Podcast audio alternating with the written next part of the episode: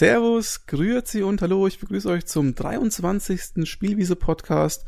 Heute mit einer Sonderedition, ich möchte fast sagen mit einem epischen Podcastwerk, denn dieser Podcast ist seit ungefähr, also diese Ausgabe ist seit ungefähr zwei Jahren in Planung, also zumindest die ersten äh, Entwürfe waren vor zwei Jahren in Planung.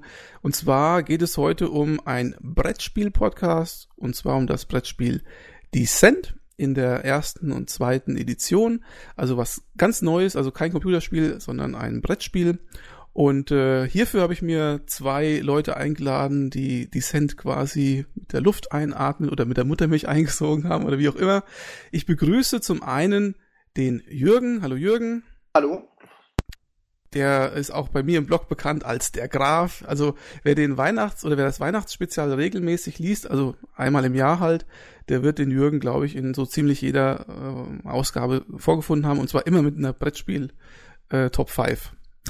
Ähm, und ansonsten habe ich auch den Marius dabei. Hallo Marius. Hallo. Äh, der Marius ist ja jetzt auch kein Unbekannter. Wir hatten ja auch schon ein, zwei, drei Podcasts zusammen. Und ich glaube, Marius, du hast vor nicht allzu langer Zeit deine Liebe zu Descent entdeckt und ich glaube, du hast mal gesagt, vorher hast du kaum Brettspiele gespielt. Ja, das ist richtig. Ich habe als Kind natürlich klar, da hat man Brettspiele gespielt, aber dann eine ganz, ganz lange Zeit nicht. Und wir wollten eigentlich in der Firma so, so einen Spieleabend machen und wussten nicht, machen wir Videospiele oder vielleicht ein Pen-and-Paper-Rollenspiel. Und dann hast du mir ja glücklicherweise Descent empfohlen. Ach, das war ich sogar? Ja, das warst du sogar. Ah. Und nachdem ich dann das Grundspiel gekauft hatte und wir, ich glaube, zwei Runden gespielt hatten, äh, war ich hin und weg. Das war quasi Anfang April und jetzt fehlt mir noch eine große Erweiterung und ich glaube drei von den Helden- und Monster-Packs. Dann habe ich quasi alles was bisher raus ist, weil es ist einfach so, so gut. was aber auch gleich dazu geführt hat, dass ich jetzt verstärkt irgendwie in Brettspielforen unterwegs war, um Sachen nachzulesen, mhm. Regelfragen etc. und jetzt allgemein wieder mehr Brettspiele spiele. Was ja durchaus gut ist, das wird Jürgen ja bestätigen können. Also Jürgen, du bist ja, also im Vergleich zu mir zumindest, eine absolute Brettspiel-Koryphäe. Ich meine, ich habe zwar jede Menge Brettspiele hier, aber ich glaube, ich habe bei weitem nicht so viel gespielt wie du. Also ich lese ja immer ganz fasziniert, wenn du die Top 5 schreibst, was du da alles so aufs Tablett bringst. Ähm, stell dich doch mal kurz vor, wer, wer bist denn du und warum bist du denn eigentlich hier im Podcast dabei? Ja, also wie schon gesagt, äh, ich bin Jürgen und ähm, ja, ich glaube, ich gehöre zu den Vielspielern unter den Brettspielern, wobei bei mir ist es eigentlich ganz ähnlich wie beim Marius gewesen. Ich habe als Kind sehr viele Brettspiele gespielt, dann zwischendurch eigentlich wieder fast gar nichts, weil ich dann mehr Computerspiele und Pen-and-Paper-Rollenspiele gespielt habe. Und dann irgendwann so im Studium hat es mich dann wieder gekitzelt. Ich habe wieder angefangen, Brettspiele zu spielen. Die sind in der Zwischenzeit auch sehr viel besser geworden, einfach durch die Jahrzehnte, weil sich da relativ viel getan hat bei den Brettspielen. Und ähm, dann bin ich eigentlich immer mehr so ein bisschen so ein Vielspieler geworden und ähm, hatte eigentlich mehr oder weniger das Glück, dass ich in die richtigen Spielrunden kam, die mich dann auch ein bisschen tiefer in diese Spieleszene mit reingenommen haben. Zwar das eine, das ist der Guido Heinecke. Viele von euch kennen ihn vielleicht als Guido von Tricktrack. Das ist einer der Spielejournalisten, einer der wenigen, die es hier in Deutschland gibt. Und das andere ist der Steffen Bogen. Das ist ein Spieleautor, der auch zweimal das Spiel des Jahres gewonnen hat. Inzwischen deshalb ein sehr bekannter Spieleautor. Und bei beiden von denen bin ich in den Testrunden angekommen, die eigentlich mehr durch Zufall, weil der eine war mal mein Nachbar und den anderen habe ich so kennengelernt. Und ähm, einfach dadurch, durch diese Testspielen, bei denen kam ich dann so ein bisschen mit weiteren, neueren Spielen in Kontakt und habe sehr, sehr vieles darüber gelernt. Also eigentlich bin ich so ein bisschen ein Trittbrettfahrer von, von diesen anderen beiden und bin darüber so ein bisschen in die Spielszene reingekommen, ja. Spielszene, das hört sich so verrucht an. Stimmt. Ja. Das ist aber eine nette kleine Szene, ja. Das ist äh, ja vor allen Dingen eine familienfreundliche Szene eigentlich. Aber ich kann ähm, auch dazu sagen, dass Descent äh, für mich auch ein ganz, ganz besonderes Spiel ist, weil es ein das Spiel ist, das mich eigentlich so wieder reingeholt hat in diesen äh, ja, Vielspielerbereich. Und ähm, es ist eigentlich auch zumindest der Urahn davon, HeroQuest, da kommen wir vielleicht später drauf zu, zu sprechen, ist eigentlich für mich auch so eines, äh, eine von den großen Spielerfahrungen meiner Kindheit und Jugend. Ja, das kann ich im Prinzip auch so bestätigen. Vielleicht mal aus meiner Sicht. Ich äh, habe auch Brettspiele schon immer geliebt, muss ich sagen. So, ja, mit äh, als Jugendlicher 13, 12, 13, 14, 15 natürlich die ganz alten Spiele gespielt, wie von MB wie, wie, keine Ahnung, Monop also Monopoly war glaube ich von Parker, aber sowas wie Hotel habe ich geliebt oder vielleicht kennt jemand ohne Moos nichts los. Ja. Also coole ja, Spiele, das ne? ich auch viel gespielt. Ja, das dann und dann irgendwann kam natürlich auch Hero Quest dazu und so weiter und so fort. Ich habe sogar mal ein Spiel gekauft, das hieß Shogun, vielleicht kennt das auch jemand von euch. Das ist ein irrsinnig komplexes äh, Strategiespiel gewesen. Und ähm, was ich bei Brettspielen immer geil fand, ist so diese Haptik, so dieses, was da drin ist, was da so drin steckt, wenn man das aufmacht und was man da alles so drin findet. Das hat mich immer begeistert und was immer ein bisschen blöd war, war das Regelwerk lesen, weil manche waren ja doch ein bisschen schlecht geschrieben oder komplex. Und natürlich, äh, was immer ein Problem ist bei Brettspielen, man muss halt Leute haben, die das auch gerne machen, ne? Und ähm, ja. das ist immer so mein Problem auch in den letzten Jahren gewesen. Also zum Beispiel meine Frau, die spielt jetzt nicht so gerne Brettspiele, meine Kinder sind noch nicht groß genug. Ich habe dann zwar schon so ein paar Brettspielaffine Kumpels und, und so weiter, aber das ist halt immer schwierig, da eine Gruppe zu finden. Und so ist es halt gekommen, dass ich zwar ganz viele Brettspiele kaufe, mittlerweile ganz gerne von Fantasy Flight Games, weil die ja doch sehr hochwertige und coole Ideen haben und so, aber vieles davon spiele ich gar nicht und das ist dann irgendwie schon ein bisschen schade. Regale stehen voll mit Kram, ja, aber nichts davon wird gespielt. Das ist ein eigentlich eine traurige Geschichte. Malst du denn wenigstens? Malen? Ja, also die Figuren anmalen. Nee, nee. Da bin ich leider nicht äh, geschickt genug. Aber mhm. ich glaube, da sind wir auch schon mitten in diesem Dungeon Crawler drin, wenn du ähm, Fantasy Flight genannt hast und dieses Phänomen, dieses, diese Haptik und dieses, äh, der Material, die Materialkomponente einfach, weil wenn man solche Spiele wie Descent aufmacht, dann wird man ja erst einmal wirklich erschlagen von tollen Figuren und von tollen Miniaturen.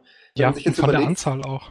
Ja, genau wenn man sich überlegt, Spiele früher, also jetzt sowas wie jetzt mal ganz, ganz banal, Mensch, ärgere dich nicht oder so etwas, ja, da hat man halt so ein, so Pöppel, der halt, ja, irgendwie neutral ist, nichts, nichts so, ja, nicht etwas Spezielles und dann hat man so einen Dungeon Crawler, man macht den auf und man hat so richtige Helden und Monster und so Einrichtungsgegenstände und so und äh, das ist schon irgendwie toll. Ja, absolut. Das, das ist, glaube ich, auch der Grund, warum ich viel im, im äh, sogenannten Ameritrash-Bereich unterwegs bin. Was also wo es halt Trash? viel Miniaturen, so Zombicide und äh, Descent und ähm, also Cool Mini or Not und Fantasy Flight Games, so diese ganze Schiene. Genau, Ameritrash nennt man die amerikanische Art der Spiele, das wird von den Eurogames unterschieden. Ähm, Eurogames, das sind eher so diese Strategiespiele, die man hierzulande hat, sowas wie Siedler von Katan. Und Ameritrash, da steht im Vordergrund meistens so die Story ähm, die Story ist wichtiger als der Spielmechanismus und äh, meistens sind das sehr kriegerische Spiele. Also da geht es um Kämpfen und um Kriege und um solche Simulationen. Und sowas wie Descent ist ganz, ganz klar Ameritrash. Äh, Trash wie, wie Müll? Trash? Oder? Ja, ja, genau. Ja. Okay. Ich, so, ich fand es so auch erst befremdlich, den Ausdruck, aber es gibt halt auch den Euro-Trash und das sind dann halt so die klassischen so, so äh, Worker-Placement-Spiele wie eben äh, Agricola oder. Genau, so die Klassiker halt, die, die man, die aus dem europäischen Bereich einfach kommen. Wir könnten noch ewig viele Brettspiel-Podcasts machen zu allen möglichen Spielen. Ich bin schon ganz gespannt auf die Zukunft. Gut, kommen wir mal zu unserem eigentlichen Thema zurück, zu Descent. Und der Jürgen hat es vorhin schon angedeutet. Äh, die Ursprünge des Ganzen hm, sehen wir im Prinzip alle bei Hero Quest von MB. Ja. Und Hero Quest ist im Prinzip eine lizenzierte Version von Warhammer äh, von dem Fantasy Warhammer und äh, das wusste ich aber zum Beispiel damals überhaupt nicht. Also ich hatte damals zu Warhammer gar keine Verbindung. Ähm, das sieht man auf der Packung auch nicht wirklich, dass das irgendwie Warhammer-Lizenz hat oder sowas. Ich habe sie mir mal hier hingelegt, also so von außen, auch auf dem Regelbuch, das sieht man vielleicht hinten irgendwo. Games Workshop ganz hinten, ja, auf der letzten Seite, aber damit kann man natürlich nicht viel anfangen, so als kleine äh, Pimpf. Naja, auf jeden Fall, ich habe mir das damals gekauft und ähm, war erstmal sehr überrascht, weil Hero Quest ist ja doch so ein bisschen ähm, anders als die damaligen Spiele gewesen, weil die Figuren, und ich habe mir das jetzt nochmal hier angeschaut, die Figuren sind ja, selbst im Vergleich zu heute, äußerst detailliert. Also ich würde fast sagen, wenn ich mir die Figuren hier so anschaue, die sind detaillierter und besser gemacht als das, was man zum Beispiel in Descent findet, weil die sind ja wirklich total detailliert ausgearbeitet, dann auch sehr schönes Material, so Plastik. Also das war schon damals echt ein Highlight. Stimmt, und man muss vor allem denken, Hero Quest kam damals zu einer Zeit heraus, da gab es im Spielebereich noch nicht sonderlich viel äh, im Bereich Fantasy. Also Fantasy ist ja heutzutage im Mainstream angekommen. Ähm, ist es in und hip, äh, Fantasy zu haben, zu spielen. Es gibt tausende Fantasy-Spiele, aber damals war das wirklich rar und das war wirklich so ein Randbereich. Und es gab halt an Spielen, da hat man halt irgendwie sowas wie, ja, Monopoly oder Hotel gespielt oder Risiko vielleicht. Ähm, aber dann kam plötzlich so etwas wie, wie Hero Quest mit dieser fantastischen Ausstattung, ähm, Ja. äh, dass das richtig Regalen. Fantasy bedient hat, genau, mit Regalen, Schatzkisten und, und Folterbänken und, Ja, und irrsinnigen und Sachen, die da Türen drin stecken, genau. Und äh, es war auch ein Spiel, das völlig anders war. Ja, man, man zusammengespielt, kooperativ gegen den Bösewicht, ja. Man, man hat einen, einen Helden verkörpert, also es war so ein Halbrollenspiel damals schon. Man, man wurde richtig zu diesem Helden, man, man stieg zusammen zu viert in so ein Dungeon, in so ein Verlies hinein, erkundete das und äh, konnte auch seine Helden weiterentwickeln von Abenteuer zu Abenteuer. Und das war wirklich schon richtig toll. Ja, was, was mich damals als Kind halt auch so begeistert hat daran war, dass diese Abstraktion, die man halt bei den anderen Spielen oft hat, wenn man halt mit einem Holzfigürchen durch die Gegend zieht und einfach nur auf, auf, auf farbige Felder setzt, dass das halt wegfällt. Dass man halt wirklich diese, diese Heldenfigur hat, die sehr detailliert ist und diese Monsterfiguren und dann macht man die Tür auf und dann sieht man erst, was da drin ist und also das fand ich schon, schon richtig gut. Was Ja, ich am coolsten, sorry, Nee, sprich.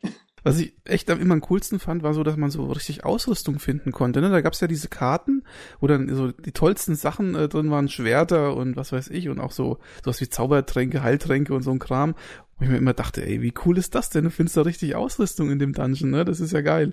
Und du konntest das mitnehmen in das nächste Abenteuer. Mhm. Weil das waren ja so kleine Kampagnen, die man da gespielt hat. Und ähm, man, man konnte dann alles mitnehmen und konnte den Helden so ein klein bisschen weiterentwickeln. Also zwar nur über die Ausrüstung, nicht über irgendwelche Fertigkeiten, wie es jetzt heute bei Descent ist, aber ähm, das war trotzdem schon mal etwas, etwas richtig Tolles. Was ich damals auch immer, was mich mit angesprochen hat, war einfach auch die Möglichkeit, seine eigenen Abenteuer zu schreiben. Habt ihr das gemacht? Habt ihr selber für HeroQuest äh, Abenteuer geschrieben?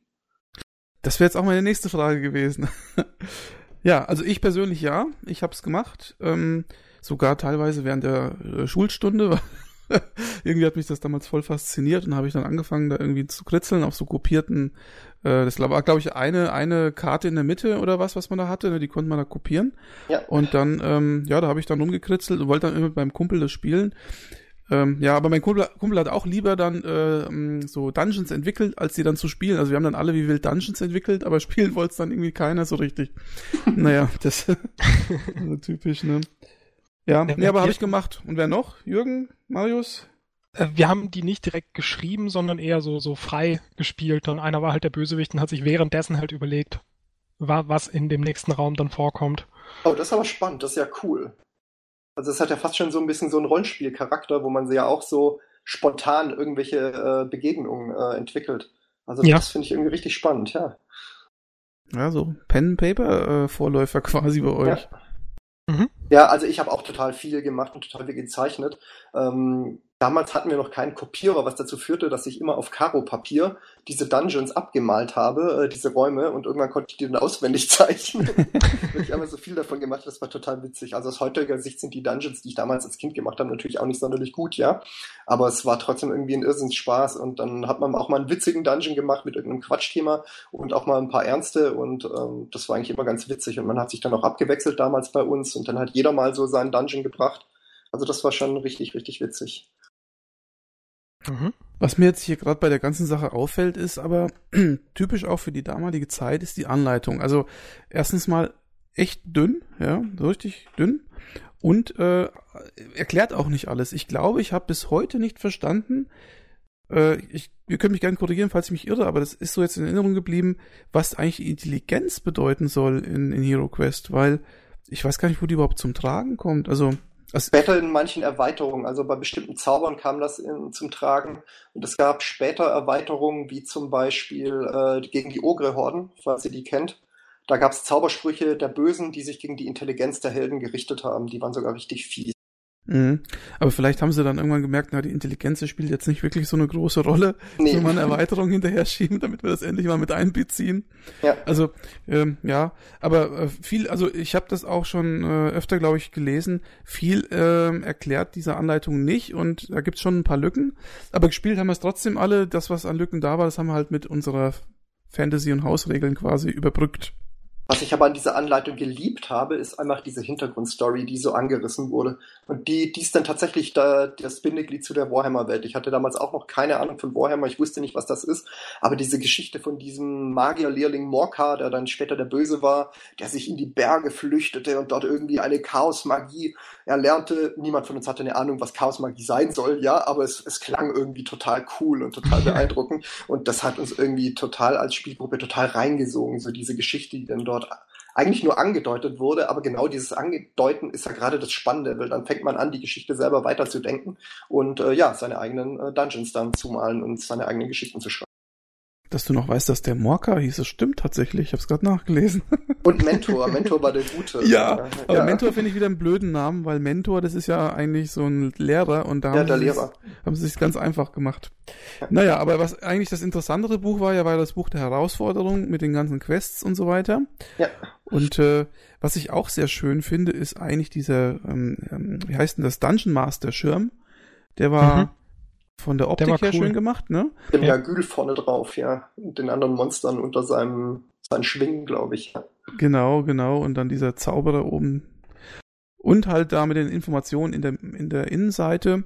Äh, das war doch schon ganz, äh, auch damals schon ganz nett gemacht. So was ähnliches, glaube ich, gibt's ja auch bei Descent, zumindest beim ersten Descent.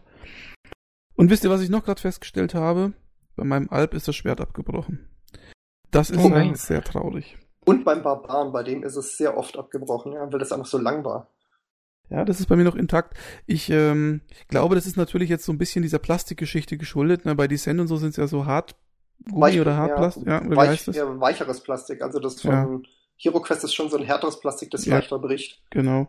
Aber es auch, fühlt sich dafür auch ein bisschen äh, wertiger an. Und ist auch, wie gesagt, also ich finde die Figuren detaillierter, aber ich habe ja. jetzt auch die Descent-Figur nicht da direkt daneben liegen. Ja, schönes Spiel.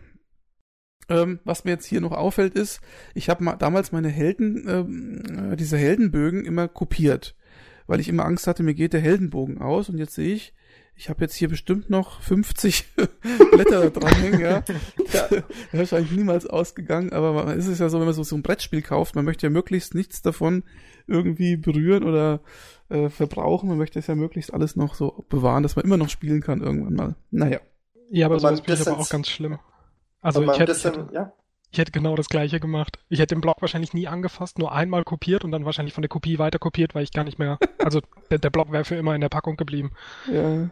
Und beim Destiny 2 habe ich äh, alle Karten in solche Schutzkartenhüllen reingesteckt. Das ist eigentlich ja, total auch. nerdig und eigentlich total übertrieben, ja. Aber äh, trotzdem irgendwie, man will das erhalten und man hat irgendwie Angst, dass so die zentralen Karten verloren gehen oder beschädigt werden oder dass dann irgendjemand am Spieltisch irgendwie Getränk drüber schüttet. Ja. ja. Das kann ich gut nachvollziehen. Ich bin letztes Mal sogar dazu übergegangen. Ich habe mir einfach so, so einen Zehner-Karton von den Höhlenpaketen bestellt, oh, weil wow. ich keine Lust mehr habe, sie einzeln zu bestellen.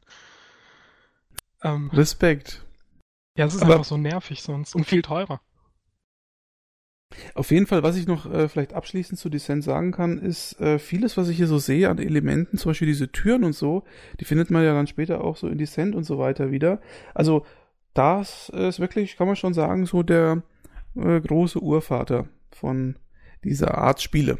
Es war vor allem ähm, unglaublich erfolgreich, Hero Quest. Mhm. Und es hat irgendwie, eine, ich glaube, eine ganze Generation an Spielern geprägt. Also gerade auch später wen ich in Rollenspielrunden oder so kennengelernt habe, fast alle haben gesagt, boah, ich habe damals mit Hero Quest angefangen. Also mhm. Also das war einfach durch den Erfolg also unglaublich einschlagend und es hat lange, lange Jahre kein Spiel mehr gegeben äh, im Dungeon Crawler Bereich, das so erfolgreich war wie, wie Hero Quest. Und ich glaube, dass deshalb Descent 1 eigentlich das, das erste Spiel war, das dann so ein richtiger Erbe von Hero Quest wurde. Einfach weil es plötzlich ein Spiel wurde, das wieder so Mainstream-tauglich wurde, dass es wiederum eine, eine große Spielergruppe einfangen und faszinieren konnte. Habt ihr denn auch das ähm, Science-Fiction-Pendant gespielt, also äh, Dark Star Quest? Weil das soll ja, glaube ich, sogar noch das bessere von beiden Spielen sein, meine ich gelesen zu haben. Ich habe es nämlich auch nie gespielt. Ich habe es einmal gespielt, aber das ist viel zu lange her, als dass ich jetzt eine qualifizierte Aussage darüber machen könnte, wie gut es war. Ähm, ich weiß, dass ein Kumpel von mir das halt hatte und dass irgendwann war ich bei ihm und habe gesagt, hier und wir zocken bei dem anderen immer Hero Quest und das ist doch total cool.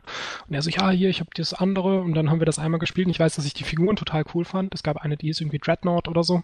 Das war mhm. so, ein ziemlich großer ähm, Gegner, den man da besiegen musste. Aber hm, da gab es ja auch noch mehrere mehr Erweiterungen dazu, ne? gespielt. Ähm, genau, ich habe allerdings beide komplett ohne Erweiterung gespielt. Mhm. Es gab aber früher eigentlich auch, ich habe ja auch als Kind schon relativ viel Fernsehen geguckt. Oder beziehungsweise als Kind habe ich noch relativ viel Fernsehen geguckt. ähm, ich kann mich auch dran erinnern, dass es eine Zeit lang wirklich im Kinderprogramm so gut wie keine Werbepause gab, ohne dass der Hero Quest ähm, Trailer dann da durchlief. Der kam wirklich so dran erinnern. häufig. Mhm. Der kam echt ziemlich oft. Ja, und äh, das ähm, StarQuest war ja dann auch äh, wahrscheinlich Warhammer 40k Das dann Warhammer irgendwie? 40k, richtig, genau. und wahrscheinlich an Space Hulk dann irgendwie angelehnt oder oder war das Genau, Space Hulk ist ja auch Warhammer 40k, äh, ein Brettspiel davon.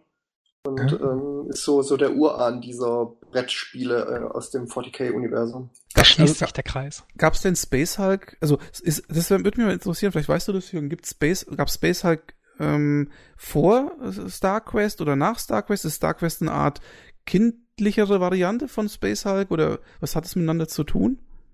kann dir jetzt leider tatsächlich die zeitlichen Abfolgen nicht sagen. Wenn ich raten würde, würde ich sagen, dass Space Hulk früher war, aber vielleicht verquatsche ich mich jetzt auch gerade und das stimmt nicht. Aber ähm, es sind auf jeden Fall beides ähm, vereinfachte Varianten von Warhammer 40k, wo dieses Regelwerk so ein bisschen einfacher zugänglicher gemacht wurde und äh, in ein Brettspiel gepackt wurde. Und ähm, ja, von dem her, es sind eigentlich spielerisch schon relativ ähnliche Spiele. Äh, ich glaube, Space Hulk ist so ein bisschen gnadenloser noch. Also ich habe mir mal vor, ich glaube 2009, glaub, Mhm. Äh, gab es eine Neuauflage von Space Hulk, die Genau. habe ich mir gekauft, sogar mehrmals. Und äh, ich muss sagen, ich habe, also ich glaube, das ist das Brettspiel mit den schönsten Figuren, die ich jemals äh, in so eine, also was ich zumindest gesehen und besitze, besitze, die ich jemals so gesehen habe, weil die sind so detailliert, ne? Also die musst du ja auch dann so raustrennen, erstmal aus diesen, aus diesen Gittern und so und aufpassen, dass du ja nichts kaputt machst. Also die sind zwar nicht bemalt, aber wenn man die noch bemalen würde, ich glaube, das ist der absolute Hammer. Äh, Brettspiel Figuren, außergewöhnlich. Die Figuren werden zu abartigen Preisen ähm, auf Ebay gehandelt, also die Figuren einzeln. Mhm. Ähm, einfach weil ganz viele Warhammer 40k-Spieler diese Figuren haben wollen und sie dann in Warhammer einsetzen wollen. Ach, tatsächlich. Mhm. Und das Wann kam denn StarQuest? Weißt du das, Jürgen? Also Space Hulk kam 89. Okay. Ähm, Hero Quest kam auch 89 in Amerika, bei uns ein bisschen später und ich glaube StarQuest kam kurz danach. Also das heißt, ich glaube relativ zeitgleich sieht man dann schon. Mhm. Weil das haben sie tatsächlich nicht, oder ich habe es falsch geschrieben. Was ich mir aber bei StarQuest quasi nicht vorstellen kann. Oder hieß es Space Quest? Nee, es ist Star Quest, oder? Im, ich glaube im Englischen hieß es Space Quest. Space Quest, ja, das kann ich natürlich gucken, weil die Seite ist definitiv englisch. Also ich weiß, ähm, es gibt ein Computerspiel, das hieß Space Crusade und das ist quasi die Computerspielvariante von dem Star Quest, wenn es so hieß. Okay, Space Quest findet da gar nichts. Okay. Naja, aber ich denke mal, das ist auch jetzt äh, ein Nebenschauplatz. Sie wollten uns ja eigentlich auf die Fantasy-Variante konzentrieren. Space Crusade ist der englische Name. Genau. 1990, Und Star Quest ist der deutsche. Ich sehe hier gerade einen Wikipedia-Artikel. genau. Okay. Und Also Space, 90, das heißt ein Jahr später. Genau. Ich frage mich nur, wieso sie dann Space Hulk und Star Quest quasi so quasi parallel mehr oder weniger gemacht haben. Wenn es beides so Star dasselbe. Quest wurde gemacht wegen dem großen Erfolg von Hero Quest, weil Star Quest ist ja schon so Mhm. ein bisschen eine Portierung von Hero Quest in den äh, Science-Fiction-Bereich. Hm. Das Interessante ist übrigens, Descent ist genau das gleiche, nur in die andere Richtung. Descent basiert Mhm. nämlich auf dem Brettspiel Doom. Ja. Das war von Doom, dem Computerspiel. Da gab es eine Brettspiel-Portierung davon. Die Sehr sehr, Spiel. sehr gut sein soll, ne? Ja, wirklich ein sehr gutes Spiel. Und ähm, das wurde dann in eine Fantasy-Portierung gemacht und äh, das ist dann das heutige Descent. Die ist so ein bisschen komplexer geworden und so ein bisschen, ich glaube, äh, breitentauglicher, einfach weil man halt nicht diese krassen Doom-Monster hat, sondern so eine so schöne, ja, Fantasy-Themen, die, die eigentlich, ja, glaube ich, sehr in der Breite beliebt sind. Mhm. Ja, Sehr das finde witzig. ich ja- Und dann wieder zurück quasi, ne? Ja, Von, von Descent zu, zu Imperial Assault. ja, stimmt, genau. Wieder ins, ins Sci-Fi. Ja, nur dann halt Star Wars. Genau, klar, da kann eh keiner was gegen sagen. Außer man mag Star Wars nicht. Ja. Soll's ja geben. Aber das mit Doom, da hast du echt recht, das äh, habe ich mir extra auch mal gekauft, weil ich dachte, sogar mit Add-on, weil ich mir dachte, boah, wenn das alles so hoch, das kann man sich eigentlich gar nicht vorstellen, ne? So ein, ein, ein Ego-Shooter, das zum Brettspiel gemacht wird, dann denkt man sich doch gleich, was ist denn das für eine Lizenzvermüllung, äh, mhm. ja? Und dann schreibt jeder, boah, das ist so ein geiles äh, Dungeon-Crawler-Spiel und ich so, hä, echt? Und dann habe ich es mir gekauft, aber wie so oft nicht gespielt. Wahrscheinlich ein großes, großer Fauxpas wahrscheinlich. Es ist ja, ähnlich wie Descent vom, vom Regelwerk. Also man merkt schon, dass das im Prinzip dass das gleiche Spiel ist, nur anders verpackt. Ähm, aber es ist so ein bisschen gemeiner und fieser, gerade für die Marines-Spieler. Also, ähm, aber und man, man hat so einige wirkliche Wiedererkennungseffekte von Doom, so mit, mit diesen Waffen, die plötzlich irgendwie aufploppen und über die man drüber rennt und so. Also das ist schon witzig. Die Big fucking Gun. Ja, genau. ja. Dann gehen wir doch mal äh, über zu unserem eigentlichen Thema, nämlich äh, Descent. Und zwar heißt es ja im Deutschen die Reise ins Dunkel, wenn ich mich nicht völlig täusche. Ja. Mhm. Äh, Journey in the, into the Dark oder To the Dark oder wie heißt es im Englischen? Ich, genau, Journey in the Dark. Journey. Und ähm, die Second Edition heißt auch noch so oder hat ihn, der ist auch die Reise ins Dunkel, ne? Das ist genau. das gleiche. Ja. Ja. Genau, Gut. die heißt genauso. Bleiben wir mal aber bei der ersten äh, Version. Äh, die habe ich relativ ausgiebig gespielt und auch in meinem Blog öfter mal verwurstet mit Screenshots, also Screenshots mit Screenshots sage ich schon, mit äh, Fotos und so weiter und so fort. Also ich muss sagen, ich habe Descent 1 äh, wirklich sehr, sehr gerne gespielt, weil es eben, wie ihr schon sagtet, eine Weiterentwicklung von Hero Quest ist, aber auf einem ganz anderen Niveau. Wobei man auch sagen muss, äh, in Descent gibt es ja nochmal zwei Kategorien, die man unterteilen muss. Einmal dieses eher Hero Quest-artige, wo man sich einfach durch die Dungeons schnetzelt und äh, mehr oder weniger so einzelne äh, Dungeons oder Abenteuer abschließt. Und dann gibt's ja noch Erweiterungen, die eine richtige Kampagne äh, ähm, durchführen lassen, was ja dann doch eher mehr so wie der Pen-and-Paper-Charakter hat. Richtig, ja. Genau, das war Road to Legend dann, oder? Und Sea of Blood, da gab es zwei Blood, damals. Ja. Mhm. Genau, das war im Prinzip schon so ein Zwischenschritt zu Descent 2. So, das kann man später sagen. Was man vielleicht zu Descent 1 erstmal sagen muss, ist, dass Descent einfach aus den Fehlern von Hero Quest gelernt hat. Und zwar mit den Fehlern meine ich tatsächlich die spielerischen Fehler.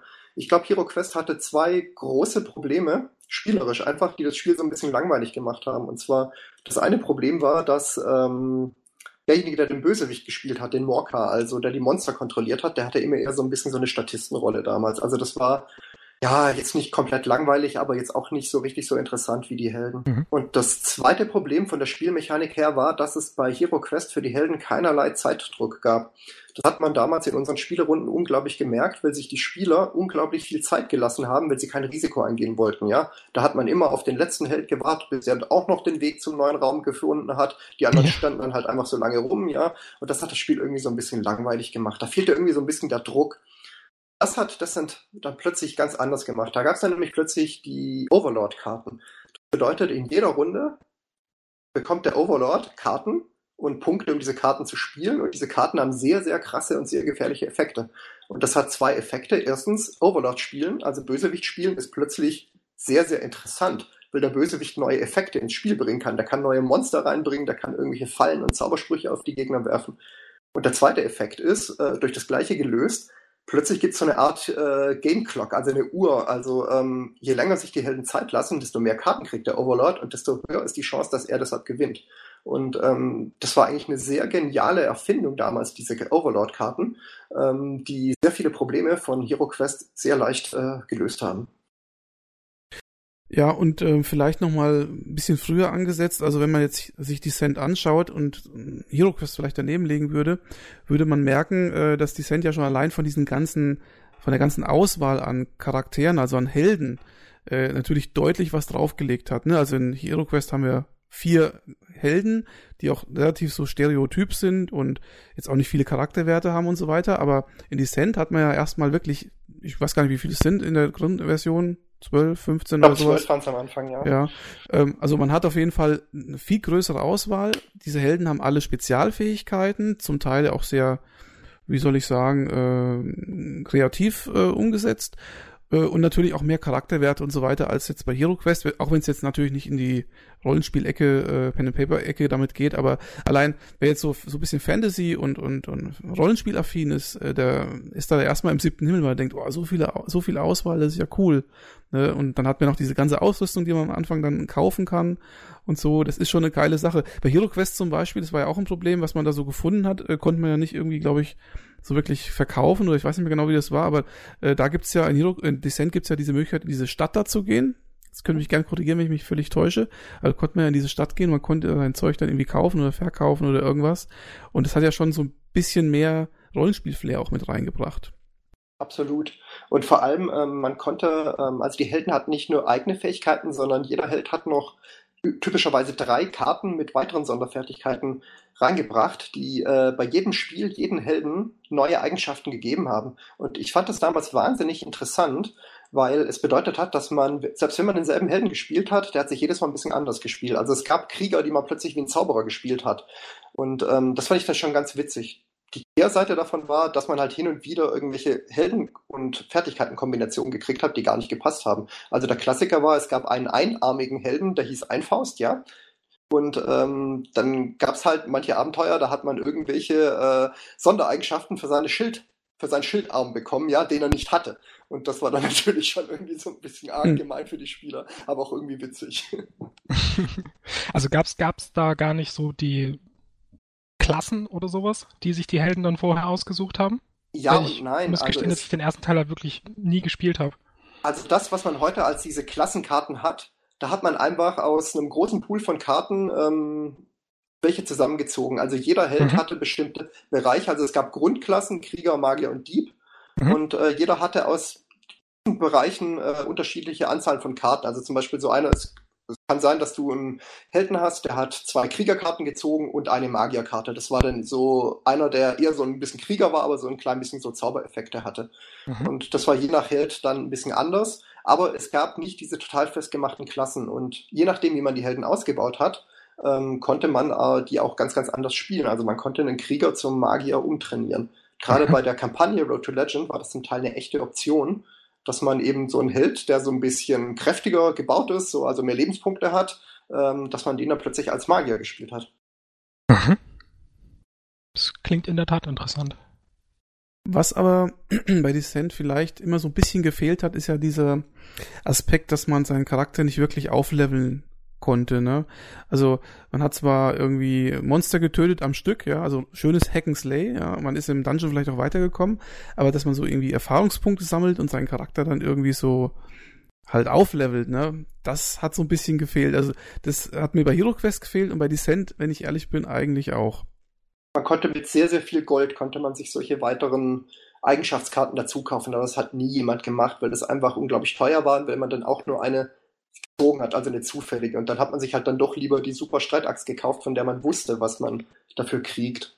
Mhm. Und ähm, das hat aber tatsächlich gefehlt. Was auch gefehlt hat, ist, dass man äh, seinen Charakter von einem Abenteuer in den nächsten mitnehmen konnte. Das ist dann eigentlich das, was diese ähm, Kampagnenerweiterung Road to Legend und später Sea of Blood, was die gemacht haben.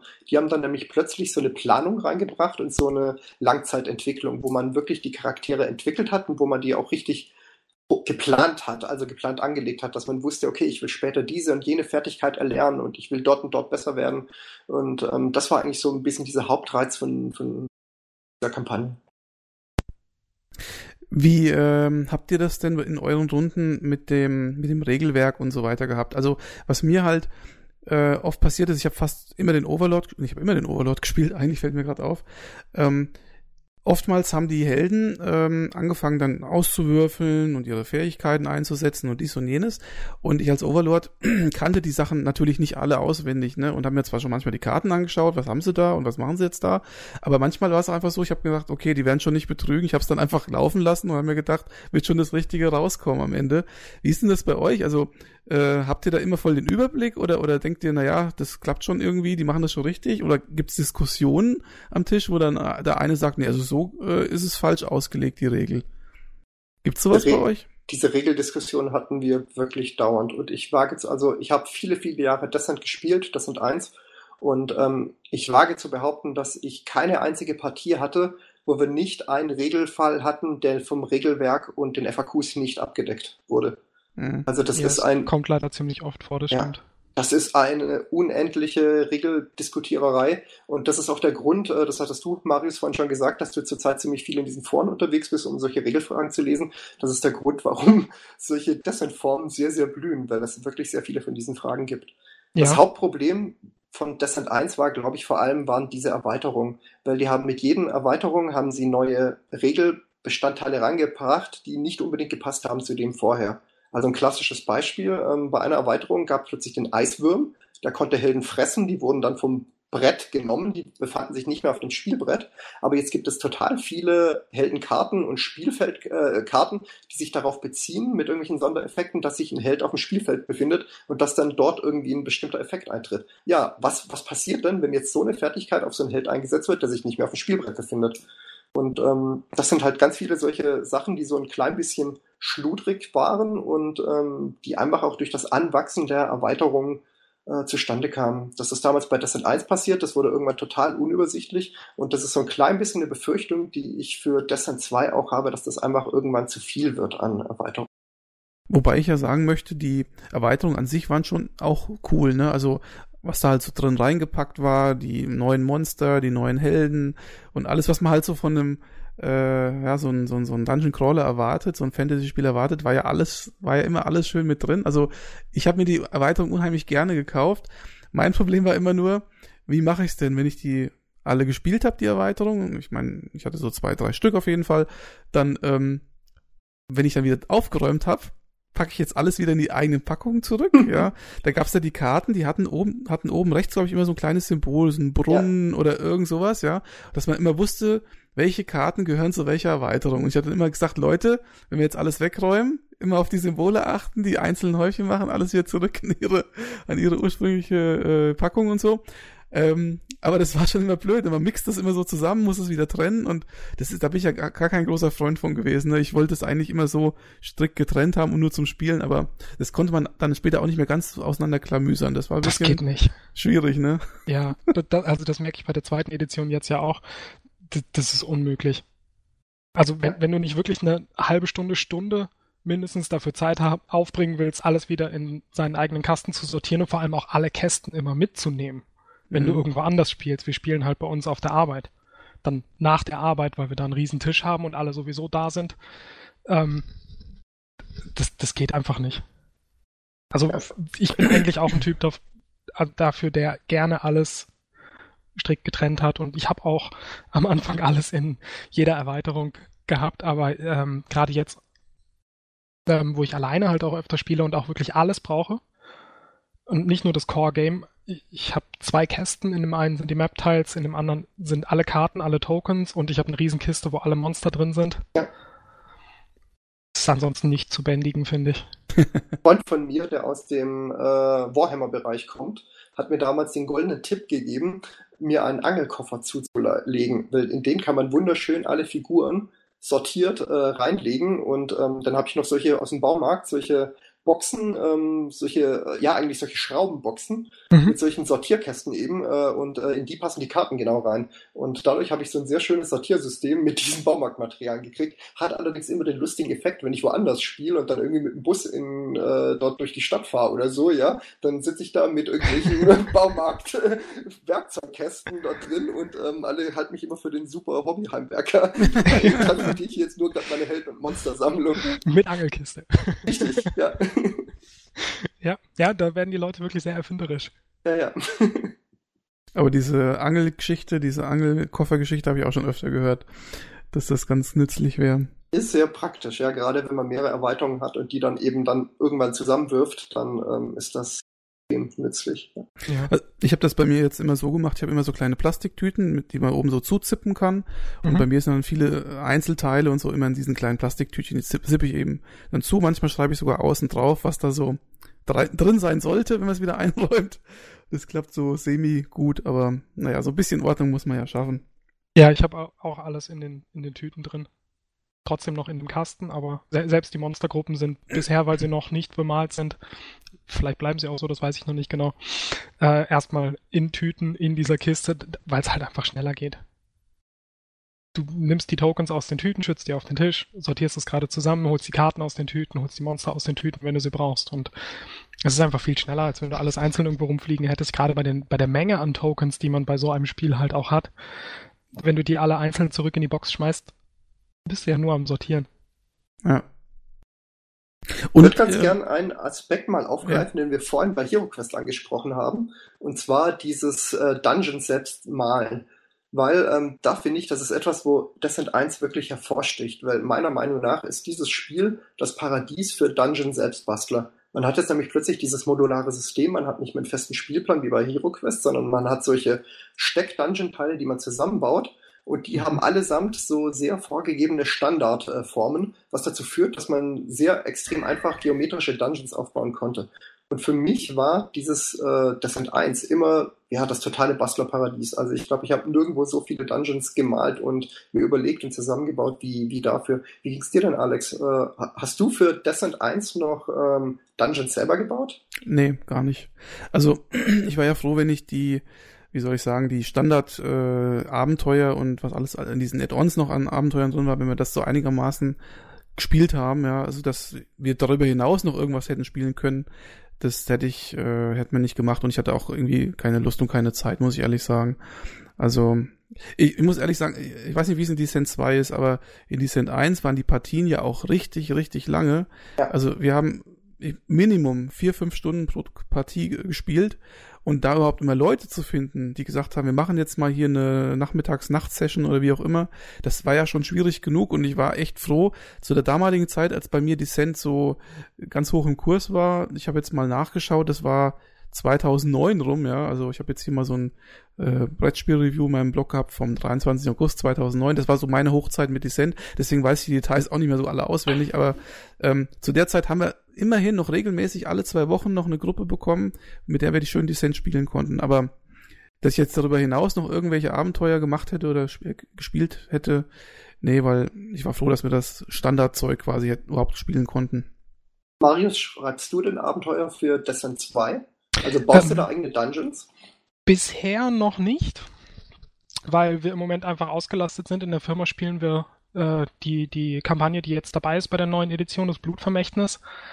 Und wenn nicht alle Leute Zeit haben, spiele ich mit meinem einen Arbeitskollegen die, die iPad-App. Und da bleibt quasi gar keine Zeit. Im Moment jedenfalls. Und außerdem habe ich ja mittlerweile auch so viele Erweiterungen noch gekauft, dass wir da erstmal noch ausgelastet sind. Meine Theorie ist nämlich so ein bisschen, dass das an 2 nicht mehr so einladend ist für Dungeon-Selbstbauer. Aus zwei einfachen Gründen. Erstens, die Spielplanteile sind zu komplex. Also es ist bei Descent 1 waren das wirklich strikte geometrische Formen. Das mhm. war extrem einfach, so ein Dungeon zu planen. Bei Distance 2 hat man ja wirklich so, da hat man eine Taverne, die dann irgendwie anders geformt ist und irgendwelche speziellen ähm, ja, ja, Räumlichkeiten, genau, ein Stall und solche Dinge. Ähm, und das ist gar nicht mehr so einfach, die richtig zusammenzufügen, ähm, dass, dass das wirklich alles passt. Und das Zweite ist, dass sich Art und Weise, das Spiel zu spielen, doch so sehr geändert hat, dass es nicht mehr so einfach ist, dort etwas Balanciertes äh, zu bekommen. Da muss ich vielleicht gerade ein bisschen ausholen, weil der Klassiker beim Dungeon Crawler, das ist das, was man seit Hero Quest kannte, ist dieses Verlies erkunden. Das bedeutet, ich durchwandere mit den Helden ein Verlies, decke so Level für Level, Raum für Raum neu auf, arbeite mich dorthin durch, entdecke Schätze, hau dort Monster platt und finde zum Schluss einen Endboss, den hau ich um und dann habe ich gewonnen. Bei Destiny 2 ist das plötzlich nicht mehr der Fall, ja. Da hat man nämlich plötzlich andere Siegesbedingungen. Von Anfang an ist der komplette Dungeon aufgedeckt, man, man sieht alles, man, ähm, also es gibt keine verborgenen Informationen. Und plötzlich ähm, hat auch der Overlord eine eigene Siegbedingung. Es geht nicht mehr darum, einen Endgegner umzuhauen, sondern es ist mehr so eine Art Wettlauf. Wer von den beiden ist schneller? Also sind die, haben die Helden zuerst ihre Siegesbedingungen erfüllt, bevor der Overlord seine erfüllt hat. Und ähm, ich glaube, das noch als äh, Dungeon Selbstbauer hinzukriegen, ist wirklich ziemlich schwierig, weil da, da muss man wirklich viele, viele Stunden äh, Spieltest reinstecken, um dort einen Balance zwischen diesen Spielbedingungen hinzubekommen. Absolut, das, das finde ich auch. Das ist uns jetzt nach den, nach den ersten äh, sechs, sechs Runden oder sieben haben wir jetzt, glaube ich, in der Kampagne gespielt. Da ist uns das auch aufgefallen, dass es halt wirklich ein, ein Rennen gegeneinander ist, dass dieses Erkunden was ja sowieso quasi, wie du gesagt hast, wo der ganze Dungeon schon aufgedeckt ist, gar nicht mehr so im Vordergrund steht, sondern dass du halt wirklich auf dein, auf dein äh, Ziel guckst und auch gucken musst, Weil wenn eine Seite nicht nur auf ihr Ziel guckt, sondern wenn die Helden zum Beispiel beschließen, wir machen jetzt jedes Monster in diesem Dungeon platt, dann haben sie verloren. Ja. Dann, dann können sie diese Quest nicht gewinnen. Und genauso geht's halt als Overlord dann halt auch. Man muss wirklich gucken. Ich spiele im Moment halt auch den Overlord und man muss wirklich gucken, ähm, was muss ich machen und vor allem, wie, wie schaffe ich es, dass die Heldenzeit verplempern? Das ist diese, diese, dieser Klassiker, die erste Monstergruppe, die im ersten Raum steht, wo die Helden reinkommen. Die ist grundsätzlich dafür da, dass die Helden Zeit verplempern und einfach erstmal Monster platt machen. Die, die benutzt man als Overlord fast nie, weil die alle schon tot sind, wenn man das erste Mal dran ist. Das ähm, ist ein bisschen speziell, vor allem wenn man halt, äh, wie ihr von, von der ersten Edition das so gewohnt ist, dass, ähm, dass die Helden eben nicht alles wissen. Ja. Aber ja, ich denke, so funktioniert es eigentlich ganz gut, wenn man sich darauf einlässt, natürlich. Das also man doch, muss es erstmal begreifen, dass das, das wirklich darum geht. Es ist doch generell mal so eine Frage, ich weiß nicht, wie es in der Second Edition ist, aber in der First Edition hatte ich ganz oft das, äh, die Diskussion, dass die Spieler gesagt haben, der Overlord ist zu stark. Jetzt kann es natürlich sein, dass es an meinen total geilen Spielkünsten lag, aber es kann natürlich auch sein, dass es wirklich so ist, dass es da vielleicht ein leichtes Balancing-Problem gab. Also äh, wir haben vielleicht, ich weiß es nicht genau, vielleicht sagen wir mal zehn Descent-Partien gespielt und von zehn Descent-Partien hat der Overlord neun gewonnen und eins haben die Helden äußerst knapp. Also man kann fast sagen, hauchdünn gewonnen. Und äh, da war natürlich immer die Diskussion, ja, Overlord viel zu stark, das ist ja scheiße alles und hin und her. Ähm, äh, Jürgen, sag mal, hast du das auch so empfunden oder ist das so generell vielleicht in den Foren oder sowas der Grundtenor, dass der Overlord so stark ist oder ist das einfach hier nur eine subjektive Geschichte? Als teils, also dieser Grundtenor ist schon da. Ähm, es gab auch später eine Erweiterung, äh, Tomb of Ice, die die Helden stärker gemacht haben. Da, äh, hat, da haben die Helden plötzlich solche Sonderkarten gekriegt, die sogenannten Feeds. Heldentaten hießen die, glaube ich, im Deutschen. Das waren Karten, die konnte man einfach so ausspielen äh, und die haben dann total krasse Effekte gemacht. Also dass zum Beispiel ein Held plötzlich fliegen konnte und äh, über gegnerische Figuren drüber ziehen konnte und lauter solche Dinge oder dass man irgendwelche Attacken wiederholen konnte oder solche Späße. Und äh, da wurden die Helden plötzlich so ein bisschen übermächtig. Ähm, das hat man auch gemerkt, da waren dann plötzlich ein paar Abenteuer zu einfach. Aber prinzipiell war so ein bisschen dieser Tenor da. Ich glaube, es hängt so ein bisschen von der Quest ab. Also ich glaube, bei vielen Quests ist es nicht der Fall, dass der Overlord stark ist, wenn man vier Helden hat, die ähm, wirklich koordiniert spielen und die wissen, was sie tun. Und ich glaube, das ist so einer der, der wesentlichen Knackpunkte, weshalb als Overlord einfacher ist, weil man spielt einfach alleine und man, man hat eine Planung über sämtliche seiner Ressourcen. Die Helden mhm. haben immer das Problem, dass dort vier Leute und vier Köpfe dahinter stecken. Man kann jetzt zwar sagen, acht Augen sehen mehr als zwei, aber das Problem ist auch immer, das sind immer unterschiedliche Spielniveaus der Leute. Und bei Descent konnte man schon ganz, ganz viele Fehler machen. Das ist für mich eigentlich einer der, der Punkte, wo ich finde, dass Descent 2 es wesentlich schöner gemacht hat. Ähm, ich finde, Descent 1 hatte immer ein Problem, und zwar es hat ein bestrafendes Spielgefühl.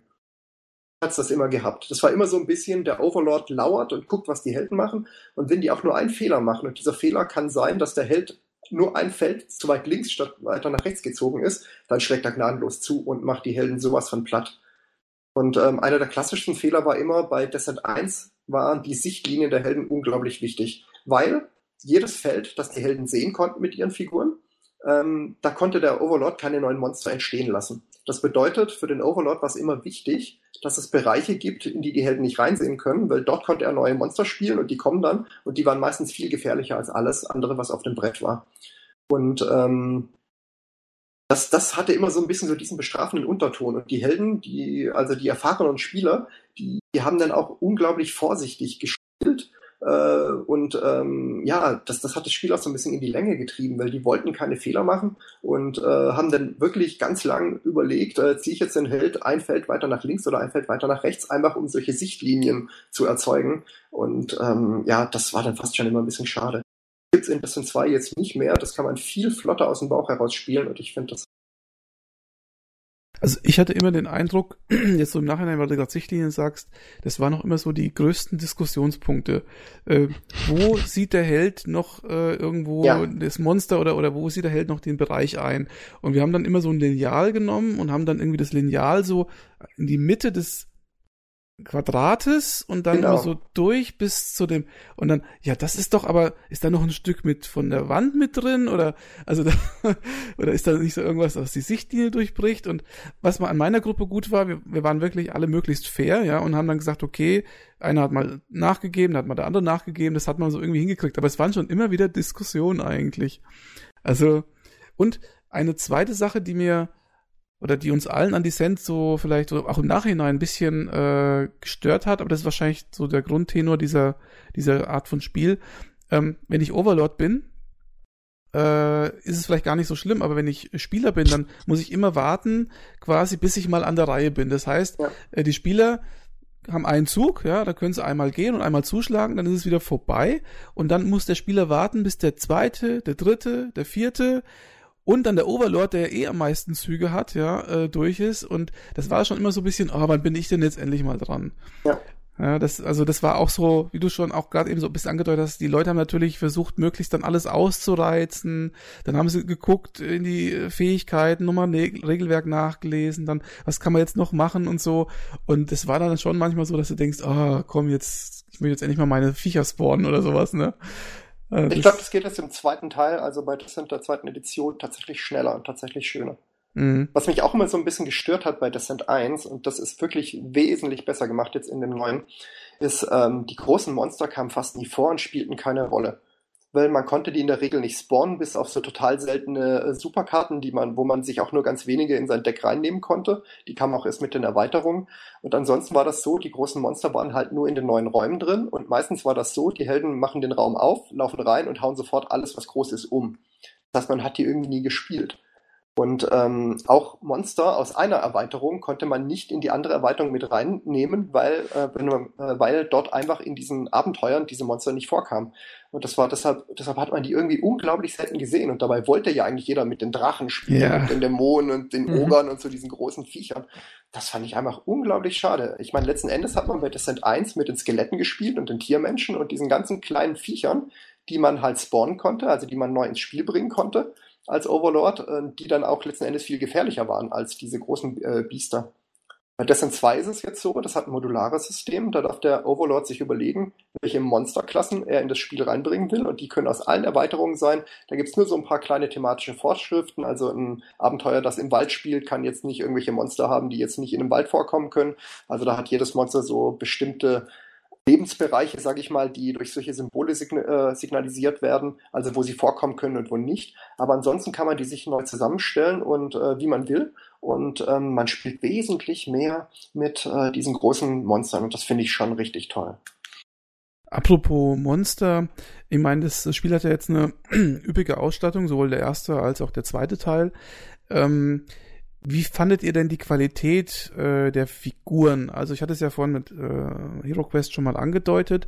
Ähm, wenn ich mir das mal so ein bisschen betrachte, also es gab Figuren, die waren, oder gerade Monsterfiguren, die Heldfiguren waren ja, glaube ich, immer ganz gut gemacht, aber es gab schon so Monsterfiguren, so gerade auch die größeren, die waren teilweise schon ein bisschen grobschlächtig, oder? Oder wie habt ihr das empfunden? Also so vom, vom von der reinen äh, Qualität, von der qualitativen Ausarbeitung der Figuren. Ich kenne die Figuren der ersten Edition nur von Fotos. Aber ich muss sagen, die in der zweiten sind tausendmal besser. Das stimmt, ja. Also die zweiten, du hattest vorhin mit HeroQuest verglichen und hattest gesagt, du findest, dass HeroQuest die, die schöneren Figuren hat. Im Vergleich zu Descent 1 würde ich sagen, ja. Also die HeroQuest-Figuren sind wesentlich detaillierter als die von Descent 1 da würde ich das unterschreiben. Bei Descent 2, finde ich, ist der Fall, ist es nicht mehr der Fall, weil die Figuren sind dort so detailliert geworden, ja, dass mhm. sie auf jeden Fall viel detaillierter sind als bei dem ersten Descent und die, äh, glaube ich, zum Teil auch schöner sind als die HeroQuest-Figuren. Mhm. Okay, das kann gut sein. Ähm, auf jeden Fall, äh, ich sag mal, allein, aber schon allein die Fülle an Figuren und so weiter war auf jeden Fall auch ein Alleinstellungsmerkmal damals bei Descent 1. Also trotz der Defizite, die ich gerade aufgezählt habe, fand ich das immer echt richtig cool. Auch wenn du so die, zum Beispiel die Heldenkarte in der Hand gehabt hast und hast daneben so die, die Heldenfigur gestellt. Die war ja im Prinzip eins zu eins so abgebildet oder so äh, nachgemacht, wie es auf der, auf der Karte zu sehen war. Das fand ich schon immer ganz nett. Das hat mir schon gefallen. Ja, sie hatte halt die gleiche Pose auch und mhm. äh, ja, das stimmt schon. Und was mir noch so äh, gerade bei Helden einfällt, es gab ja schon so ein paar coole äh, Helden und, und Ideen, die sie da hatten. Ich erinnere mich an dieses, war das, waren das Marder oder was waren denn das für Viecher oder Wiesel oder so? Wiesel, ja, ja. Ne? Wo so ein Ja. Held so zwei Wiesel hatte und diese Wiesel konnten dann irgendwie Gegenstände durch die Gegend transportieren und Sichtfelder, glaube ich sogar, oder Sichtlinien Nee, das konnten sie erzeugen. nicht, aber sie konnten Gegenstände durch Gegend transportieren Ah. und von einem Helden zum anderen. Und sie konnten später, äh, haben die ein Upgrade gekriegt, dann konnten die sogar irgendwelche Tränke aufsammeln und rumtragen. Das war dann extrem cool. Oder irgendeiner hat so einen Falken irgendwie gehabt oder so, der rumfliegen konnte, ne? Genau. Also die hatten schon ein paar coole Ideen, auch bei den Monstern, so dieses, äh, da gab es doch so eine Rudelfunktion irgendwie, ne? Also ich glaube, was bei den Tiermenschen oder so, wenn da irgendwie äh, mehrere beieinander standen oder der oder der Alpha Tiermensch dabei war, da haben die irgendwie alle so eine Stärkung bekommen. Genau. Ja. Äh, das war eigentlich auch ganz kreativ. Also, da unterm Strich, es hat schon ein paar Defizite gehabt, aber für die damalige Zeit, also fand ich es schon sehr, sehr gut. Ja, was da allein schon reingebracht wurde, ist, dass es plötzlich diese Alpha-Monster gab, also die Elite-Monster. Mhm. Bei Hero Quest, da ga- waren halt die Monster alle gleich im Prinzip. Aber hier gibt's jetzt die roten und die weißen. Die roten sind die Elite-Monster, die, die abgegradeten. Und das ist schon irgendwie interessant, wenn du plötzlich in deiner Monstergruppe irgendwie so ein Monster hast, das so der, der Chef ist und das dann äh, andere Fertigkeiten hat oder bessere Fertigkeiten hat und das dann plötzlich nochmal so taktisch andere Elemente reingebracht hat. Das fand ich schon richtig interessant.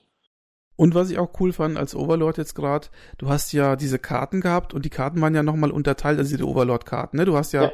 die Spawn-Karten gehabt für, die, für den Monster-Spawn, also um Monster zu erschaffen.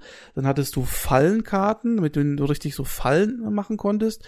Und dann gab es noch eine dritte Kategorie, das waren, glaube ich, so Zaubersprüche, ne? So direkte, was ich, Feuerball oder irgend sowas, ich weiß nicht mehr, was da alles dabei war, aber so Zaubersprüche, die quasi sich so direkt ausgewirkt haben. Und es gab noch eine vierte Kategorie, die Machtkarten. Das waren dauerhafte Ach ja. Effekte, die waren unglaublich teuer. Ähm, Die Buffs, da ja. musste man richtig dafür äh, sparen, aber die haben dann ein, für den Rest des Spiels einen permanenten Buff auf alle Monster oder alle Fallen oder je nachdem, welche Karte man ausgespielt hatte, gebracht. Und tatsächlich, das waren ja die Karten, also zumindest war es bei mir so, das waren die Karten, die ich versucht habe, immer zuerst zu spielen, weil die sich ja natürlich, umso länger die aktiv waren, äh, quasi umso mehr auf das Spiel ausgewirkt haben. Ne? Das Richtig, waren ja, ja.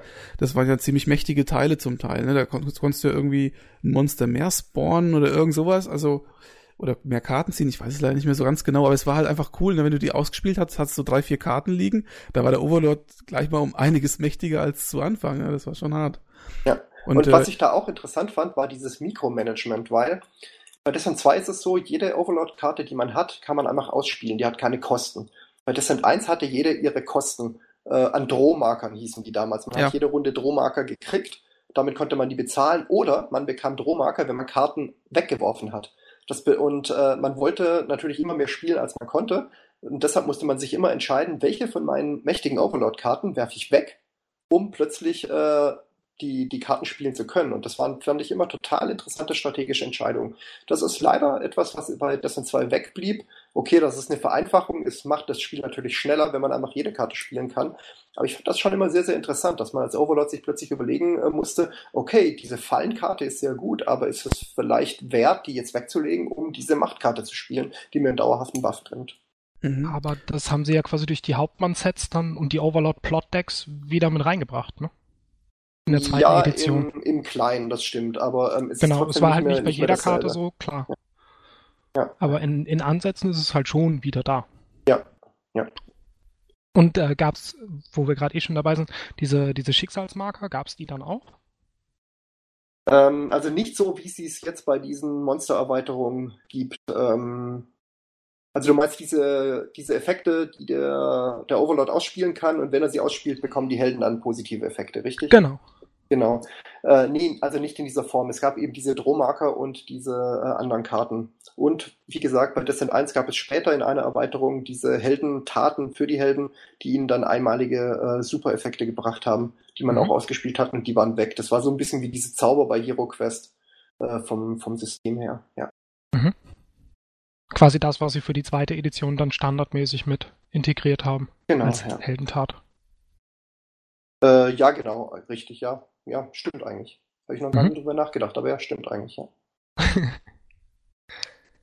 Nun ist es ja so, dass eben ähm, Descent diese Erweiterung hatte und wir hatten dann, wie wir ja schon sagten, diese normalen Standarderweiterungen und dann gab es aber eben zwei, nämlich äh, Road to Legend oder wie hieß es, Weg genau. des Ruhms oder sowas, glaube ich, auf Deutsch. Ja. Und ähm, Die auf Blatt. Blatt, Blutmeer oder sowas hieß es, glaube ich, genau, im Deutschen. Ne? Ja. Ähm, und die haben ja das Descent-Konzept dann doch deutlich äh, aufgebohrt, nämlich mit Kampagne und so. Jetzt muss ich zu meiner Schande gestehen, jetzt wird der Jürgen bestimmt die Hände über den Kopf zusammenschlagen. Ich habe zwar diese Standarderweiterung alle gespielt, aber wir haben es in der Gruppe nie geschafft, mal zu äh, Road to Legend oder so umzuswitchen. Also wir haben uns irgendwie so, waren so ein bisschen faul und haben keinen Bock gehabt, das Regelwerk zu lesen und so.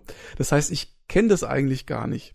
Und jetzt ist halt die Frage, war das denn wahrscheinlich, ich kann es mir nur so vorstellen, ich denke, dass es deutlich mal cooler war und spaßiger war und auch mehr Langzeitmotivation erzeugt hat als die normalen Standardmissionen oder war das nicht so? Also erstmal, ich schlage die Hände nicht über den Kopf zusammen, weil ich kann es total verstehen, dass man sich nicht durch dieses Regelwerk wühlen will und dass man äh, diesen Zeitaufwand auch nicht aufnehmen will, weil eine Kampagne konnte locker 200 Stunden oder mehr dauern. Boah, Kein Witz. Und äh, man spielt auch nicht viele von diesen Kampagnen, weil das einfach so viel Zeit ist. Man muss sich das mal überlegen. Klar, man spielt das natürlich in vielen Etappen, aber man muss die gleichen fünf Spieler, wenn man zu fünf spielt, äh, über Wochen und Monate hinweg äh, dazu animieren, immer wieder dasselbe Spiel zu spielen. Das ist ein Wahnsinnsaufwand. Ja, und, das, das ähm, war auf jeden Fall eine Frage, die mir auch auf der Seele gebrannt hat, als ihr gesagt habt, Descent 1 mit Kampagnensystemen, wenn eine, eine Quest normalerweise schon fünf, sechs Stunden dauert, wie ja. man da dann quasi die Kampagne, ob die Quests dann genauso lang sind, aber. Aber die, die einzelnen Missionen waren doch, glaube ich, in Road to Legend schon kürzer, oder? Die sind ehrlich gesagt sehr ähnlich wie die aus Descent 2 jetzt, ja. Also von der Länge her. Das war immer nur ein einzelner Raum und ein Dungeon bestand einfach aus drei typischerweise äh, von diesen einzelnen Räumen. Das heißt, mhm. man hat im Prinzip dreimal so etwas gespielt, wie man jetzt bei Descent 2 spielt, ähm, von der Länge ungefähr. Und das waren dann schon sehr übersichtliche Häppchen. Aber ähm, es, es hatte halt, also man hatte plötzlich eine Landkarte, auf der man sich auch bewegt hatte. Man hatte angefangen, die Helden zu planen. Es gab solche strategischen Elemente. Man hat sich überlegt, wie man die aufbaut. Und also ich muss schon sagen, Road to Legend äh, ist eine der intensivsten Spielerfahrungen, die ich jemals hatte. Also das zu spielen, diese Tiefe, das ist schon Wahnsinn, weil da, da kommt plötzlich so dieser Rollenspielcharakter rein, wirklich so eine total epische Tiefe. Das aber hat auch Spaß hattest, gemacht, oder? Also, das hat Spaß gemacht, zumindest am Anfang. Und das muss ich dazu sagen, weil du hattest gefragt, ob das so die Langzeitmotivation ja. ist. Und ich sage, nein. okay. Weil das hat am Anfang, ist es total faszinierend. Und die ersten drei, vier, fünf Sitzungen, die man spielt, ist man hin und weg total begeistert. Aber dann wird das irgendwann unglaublich langatmig, ja.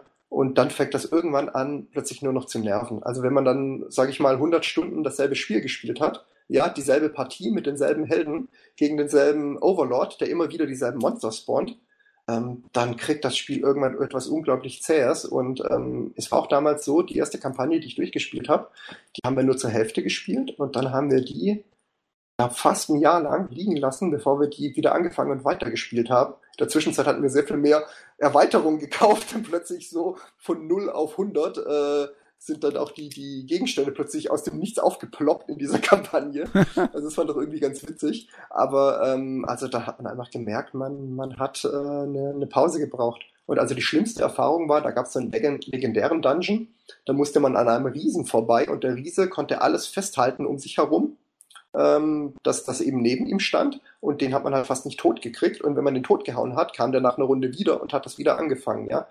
Und dann, äh, ich glaube, wir haben für diesen Dungeon allein circa acht Stunden gebraucht. Oh. Und man musste nur an dem Riesen vorbeilaufen. Das war alles, ja. Aber ähm, man hat wirklich acht Stunden damit verbracht, dass so eine Riese dich Feld für Feld festgehalten hat und man hat sich eben immer so nach, nach einer halben Stunde ein Feld weitergearbeitet gehabt und dann hat er dich schon wieder gekriegt und das war unglaublich nervend, ja. Also das war auch die, die Sitzung, nach der wir dieses Jahr Pause hatten. Kann ich verstehen. Ja. ja. Aber die hatten doch noch eine andere Mechanik reingebracht. Ich glaube, das ist jetzt auch in der Second Edition mit drin, und zwar diese Hauptmänner, die der Overlord spawnen kann. Oder ich weiß, ich kenne die Mechanik nicht genau. Ich weiß nur, man kann äh, irgendwelche Hauptmänner kaufen. Das waren so auch zehn Figuren, mhm. glaube ich. Und was haben die für eine Bedeutung genau in dem Spiel? Und gab es das dann auch in der Second Edition oder gibt es das auch in der Second Edition? Ja, aber die haben eine ganz andere Bedeutung. Also bei Road to Legend haben die Hauptleute zwei Funktionen gehabt. Die eine war, die haben sich auch über diese Landkarte bewegt. Also man hat ja so eine strategische Karte mit Städten und so weiter. Und diese Hauptleute konnten dort äh, Städte der Helden, also der Guten, belagern und auch zerstören, wenn sie nicht aufgehalten wurden. Und zum Zweiten haben die alle Dungeons um sich herum ähm, verstärkt. Und da gab es noch eine zweite Funktion. Man konnte nämlich als Helden diese Hauptleute angreifen oder die Hauptleute konnten auch Helden angreifen.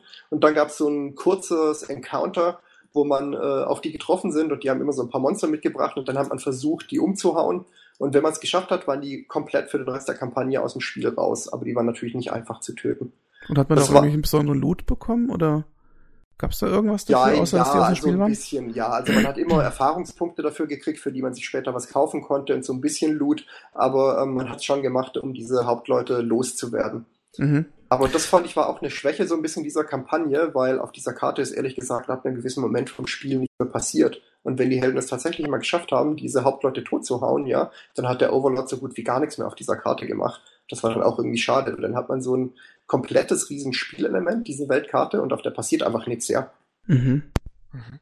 Und ähm, diese Haupt Hauptleute, äh, waren die als Pappmarker im in der Erweiterung mit dabei oder musste man die wirklich kaufen, damit man die überhaupt spielen oder oder hat man die selbst als Overlord erweitern können, indem man sich die Dinger kauft oder hat man quasi von vornherein schon diese ganze Fülle an Auswahl gehabt? Wie war das da? Die waren Pappmarker bei Road to Legend. Mhm. Ähm, die man nur noch hingelegt hat und ehrlich gesagt, man hat dann immer irgendwelche anderen Figuren dafür genommen. Also dann gab es halt diesen Ritter und dann hat man halt immer eine andere Figur, meistens eine von den Helden genommen, äh, die dann halt dem Ritter so ein bisschen ähnlich aussah. Aber man konnte die sich kaufen als Zinnfiguren.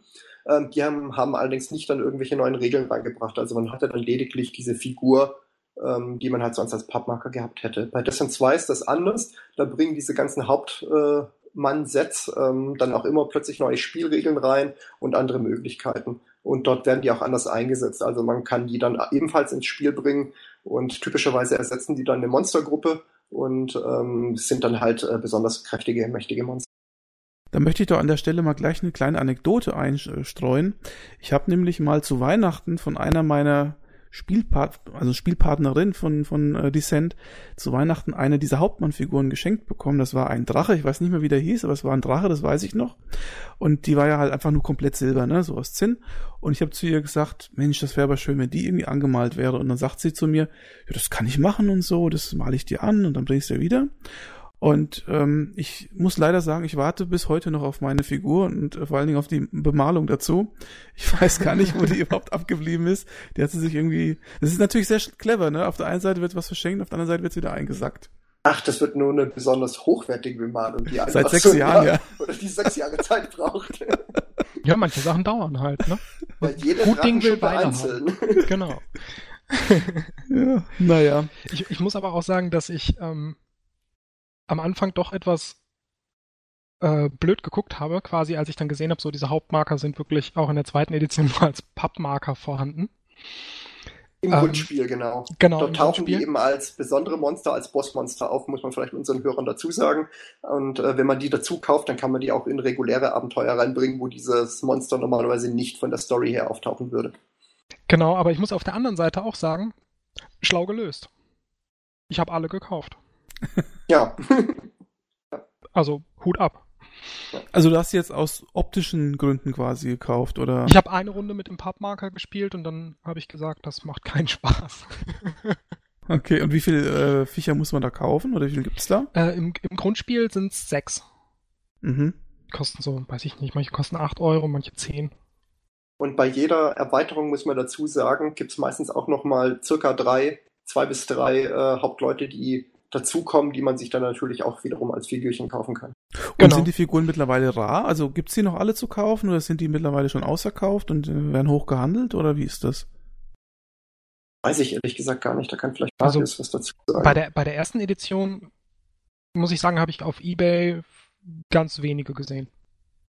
Weil wir hatten uns ja neulich mal über die erste Edition unterhalten und dann habe ich so ein bisschen die Preise angeguckt. Und die für das Second Grundspiel Edition? immer so weggehen. Bei der Second Edition auf dem deutschen Markt überhaupt kein Problem. Mhm. Da dran zu kommen. Ähm, Englisch sind sie manchmal ausverkauft, sind aber gerade, glaube ich, alle wieder nachgedruckt worden und werden momentan verschifft. Was heißt äh, Englisch? Ich meine, das sind ja nur, das sind ja Zinnfiguren. Ich meine, ist ja wurscht, ob Englisch oder Deutsch. Ähm, oder? Bei bei der zweiten Edition sind Haupt also sind sind Overlord Decks dabei quasi Karten, du kriegst zwölf Karten mit verschiedenen äh, thematisch auf diesen Hauptmann zugeschnittenen ähm, Spezialfähigkeiten für den Overlord, unter anderem auch diese Karte, dass der Overlord den Hauptmann beschwören kann.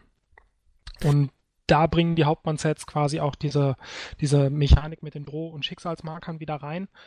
Ähm, der Overlord kann halt zum Beispiel, wenn er einen Helden besiegt hat, kann er ja in der zweiten Edition normalerweise eine Overlord-Karte ziehen. Und wenn er aber mit einem Hauptmann-Deck spielt, kann er sich stattdessen dafür entschließen, einen Drohmarker zu nehmen. Und diese Drohmarker kann er dann zum einen dafür ausgeben, diese Karten auf die Hand zu nehmen. Und zum anderen muss er dann auch Drohmarker wieder dafür ausgeben, um die Karten zu spielen. Wenn er das macht, kriegen die Helden die Drohmarker als sogenannte Schicksalsmarker und kriegen dann quasi eine freie Aktion pro Schicksalsmarker. Aber jetzt muss ich doch nochmal ganz dumm fragen. Du noch mal eine Sekunde so erzähle ich von Descent 2.0, keine Ahnung. ähm, ihr, oder ihr, oder du sagtest eben, ähm, die liegen auch als Pappfiguren bei. Ja. Die Hauptmänner.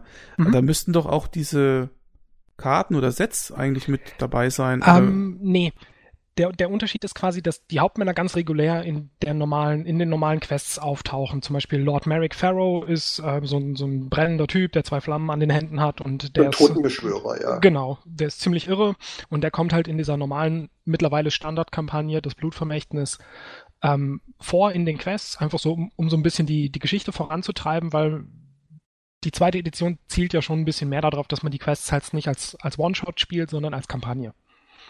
Und dann ist halt auch immer so ein bisschen so eine Story dabei und dann geht es halt darum, ähm, dass, dass der Lord Merrick halt irgendwas machen will zum Beispiel oder seine Frau noch mit ins Spiel kommt oder sowas. Und dann hat man quasi diese Pappmarker, um die Hauptmänner ähm, dann darzustellen in den Quests. Die normalen Hauptmann-Karten, wo die Stats draufstehen, wie Attribute und wie schnell kann er laufen, wie viel Lebensenergie hat er, welche Angriffswürfel benutzt er oder Spezialfähigkeiten, liegen quasi wie die Monsterkarten dem Grundspiel bei. Wenn du aber diese Figur kaufst, kriegst du automatisch so ein zusätzliches Plot-Deck für den Overlord mit, wo man sich dann entschließen kann, möchte er das oder möchte er das nicht benutzen. Sollte man am besten vor einer Kampagne machen und auch abgestimmt auf die jeweiligen Helden, weil sonst kann es relativ sinnlos sein, so ein Deck zu benutzen. Ähm, da sind dann quasi nochmal spezielle ähm, Monsterkarten für den Hauptmann dabei, die er, die der Overlord dann benutzen kann, wenn er diesen Hauptmann beschwört. Das sind quasi zwei getrennte Sachen. Okay, Als also im Prinzip ja. spielerischer genau. Nutzen ist da auch nochmal vorhanden, okay. Ja. Das und man könnte es auch so clever. zusammenfassen, äh, in der normalen Kampagne kommt der Hauptmann halt nur in den Abenteuern vor, in denen er tatsächlich von der Story hervorkommt. Und wenn man diese Hauptmann-Decks kauft, dann hat man die Möglichkeit, über diese neuen Mechanik, über diesen neuen Mechanismus, diesen Hauptmann im Prinzip in jedes Abenteuer reinzubringen, wenn man den halt so toll findet, dass man den spielen will, anstatt einer normalen Monstergruppe. Dann kann man sagen, okay, in dieser einen neuen Spiel, äh, in diesem einen neuen Abenteuer spiele ich jetzt keine Goblins, sondern bringe stattdessen diesen Merrick Farrow herein. Genau, allerdings nur unter der Voraussetzung, dass er in der Quest nicht sowieso vorkommt. Richtig, ja. Genau, und manchmal ist es auch so, dann wird nicht, nicht gleich die, die ganze Monstergruppe ersetzt, sondern nur ein Elite-Monster. Ja, stimmt. Das kommt aber auf den Hauptmann an sich an. Also okay. das ist unterschiedlich. Gehen wir nochmal, vielleicht kurz nochmal zurück zu Descent 1. Und zwar hatten wir ja schon gesagt, es gab noch eine zweite Erweiterung, die eine Kampagne hatte. Schrecken des Blutmeers oder Sea of Blood hast du, glaube ich, gesagt, Jürgen. Genau, ja. Ähm, das hatte ich mir damals auch gekauft. Äh, mittlerweile wieder sehr teuer Verkauf, weil das Ding ist wirklich äh, scheinbar eine Rarität oder wirklich beliebt. Ähm, aber auf jeden Fall, was an dem Ding äh, interessant ist, ist, dass man auf dem Schiff unterwegs ist. Also irgendwie ja. hat man so, eine, so einen Plan. Ich habe das mal auf, ich habe es auch nicht gespielt, aber ich habe das damals aufgemacht und angeguckt. Da hat man so einen Plan, das sieht aus wie so ein Schiffsdeck irgendwie, ne? Ja. Und äh, ähm, Jürgen, hast du das gespielt? Kannst du zu der Mechanik irgendwas sagen? Wo ist da der Unterschied zu Road äh, to Legend? Ähm, ich habe es leider nie gespielt. Ein Freund von mir hat das sehr viel gespielt, aber ich habe mich da in die Regeln reingelesen. Deshalb kann ich ein bisschen was dazu sagen. Also jetzt nicht tatsächlich aus dem Spielerlebnis, aber einfach nur aus der Regelkenntnis. Also der Witz von dieser Kampagne war, dass man als Heldentruppe mit einem Schiff über die Blutmeere gezogen ist und dieses Schiff konnte man noch upgraden. Man konnte sich da weitere Kanonen kaufen, man konnte es schneller machen, man konnte es wendiger machen. Ähm, Im Prinzip ist man da so ein bisschen als Helden-Piratentruppe durch die Gegend gezogen. Und was da wirklich faszinierend war, ist, dass ähm, Schiff, um das richtig zu steuern, hat man auch alle vier Helden gebraucht, weil jeder musste dann was anderes machen. Der eine musste dann halt irgendwie den Mast hissen, während der zweite das äh, Steuerrad rumreißt und der dritte drückt die, die Kanonen ab. Und da musste man auch immer wohl äh, ganz verrückt mit den Helden über dieses Schiff flitzen, vom Bug zum Heck, um dann jeweils die, die verschiedenen Aufgaben zu machen. Also die Idee war schon witzig, war allerdings nicht ganz unkompliziert. Und der, der erste Teil eines jeden Dungeons bestand immer darin, dass man äh, mit dem Schiff die Insel ansegelte. Und da konnte man auch erstmal mit den Kanonen auf die Monster da auf der Insel äh, schießen und so weiter. Und dann hat man erst auf dieser Insel äh, die Tür gefunden, wo es dann in den eigentlichen Dungeon reinging. Also muss ich Und echt mal ganz kurz zwischengrätschen. Ich frage mich, wie kommt man auf so eine Idee? Die ist ja wirklich abgespaced für so ein Fantasy-Spiel.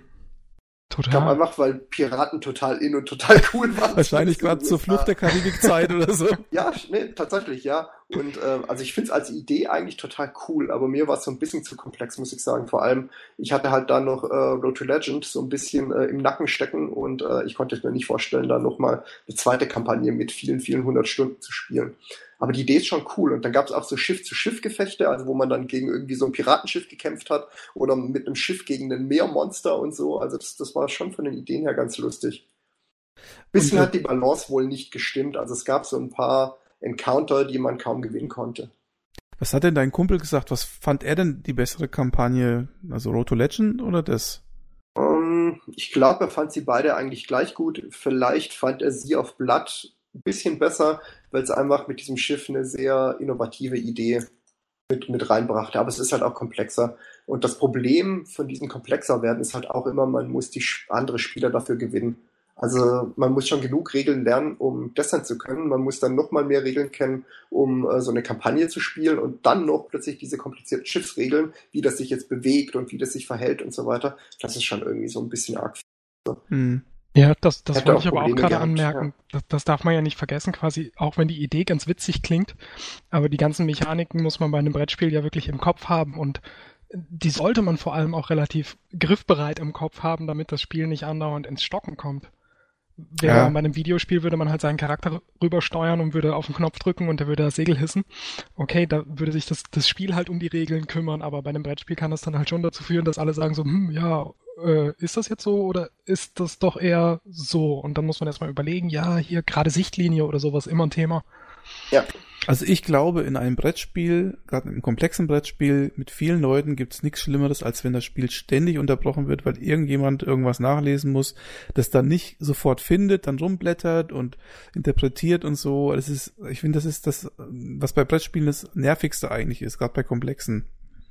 Ja, deswegen kommt es halt wirklich darauf an, dass die Regeln relativ äh, gut sind oder dass man zumindest, was wir jetzt festgestellt haben nach den ersten drei, vier Spielen, äh, dann auch wirklich relativ sattelfest ist einfach in den Regeln, um, um dann auch wirklich zu sagen, ja, nein, das machen wir so und das haben, haben wir halt so beschlossen für uns, wenn das da so und so steht, zum Beispiel die berühmte Bewegungsaktion. Wenn ich eine Overlord-Karte spielen kann auf eine Bewegungsaktion und der Held aber sich nicht durch eine Bewegungsaktion fortbewegt, sondern mit was anderem, dann kann ich diese Karte halt nicht spielen. Da, da muss man halt manchmal, denke ich, auch einfach sehr pingelig sein von der Wortwahl her. Ja. Ich das eine der größten, eine der größten Gefahren, äh, ich habe es vorhin schon mal gesagt, für Brettspiele, für komplexe Brettspiele wie Descent ist einfach die Flut der Erweiterungen, weil jede Erweiterung bringt halt weitere Regeln rein Mhm. und äh, man muss die anderen Spieler alle auch immer, seine Mitspieler immer dazu bringen, dass sie da auch alle Regeln lernen. Und gerade wenn jemand neu hinzukommt in diese Gruppe, dann ist das eigentlich meistens schon genug, wenn man denen die Grundregeln erklärt, ohne dass man jetzt plötzlich noch aus Erweiterung 1, 2, 3, 5 und 7 ähm, noch irgendwie was äh, da, dazu erklärt. Ja. Und ähm, bei uns ist es in unserer Spielgruppe so, dass wir ganz viele Teile, die optional sind, einfach weglassen. Also gerade aus diesen Hauptmann-Decks, wir haben die zwar, ähm, aber diese Karten, die lassen wir fast immer weg, weil nochmal plötzlich irgendwie so einen Regelmechanismus reinzubringen, der irgendwie so ein bisschen seitlich reingrätscht, ach, das macht halt das Spiel länger, aber es macht es nicht besser unbedingt. Ja, also wir spielen im Moment die, die Kampagne, die wir wirklich mit fünf Leuten spielen, spielen wir nur mit dem Grundset. Ja. Also nur so, wie ich das Spiel halt gekauft habe, wie wir es begonnen haben. Es wird nichts nachträglich ähm, hinzugefügt, was natürlich gerade bei der, bei der Flut an Monstern, die ich mittlerweile hier habe, echt schwer ist, weil die Ja. teilweise so cool sind. Ähm, aber wir haben einfach gesagt, hey, wir müssen einfach jetzt erstmal ähm, das, das Spiel an sich blicken ohne dass ja. wir jetzt noch mit neuen Zuständen und mit was weiß ich noch kommen. Ja. Weil das halt schon, wie du auch sagst, dass das unnötig verkompliziert, weil es geht ja hauptsächlich mir auf jeden Fall darum, äh, dass, dass wir alle Spaß haben. Und mir ist es manchmal dann auch echt egal, wir passen halt alle gegenseitig auf. Wir sitzen mit fünf Leuten am Tisch und wenn ich was vergesse als Overlord, dann sagen mir drei Leute Bescheid und sagen hier, äh, wolltest du nicht vielleicht doch noch deine, äh, deine Verstärkung einholen, bevor du jetzt deinen Zug beendest?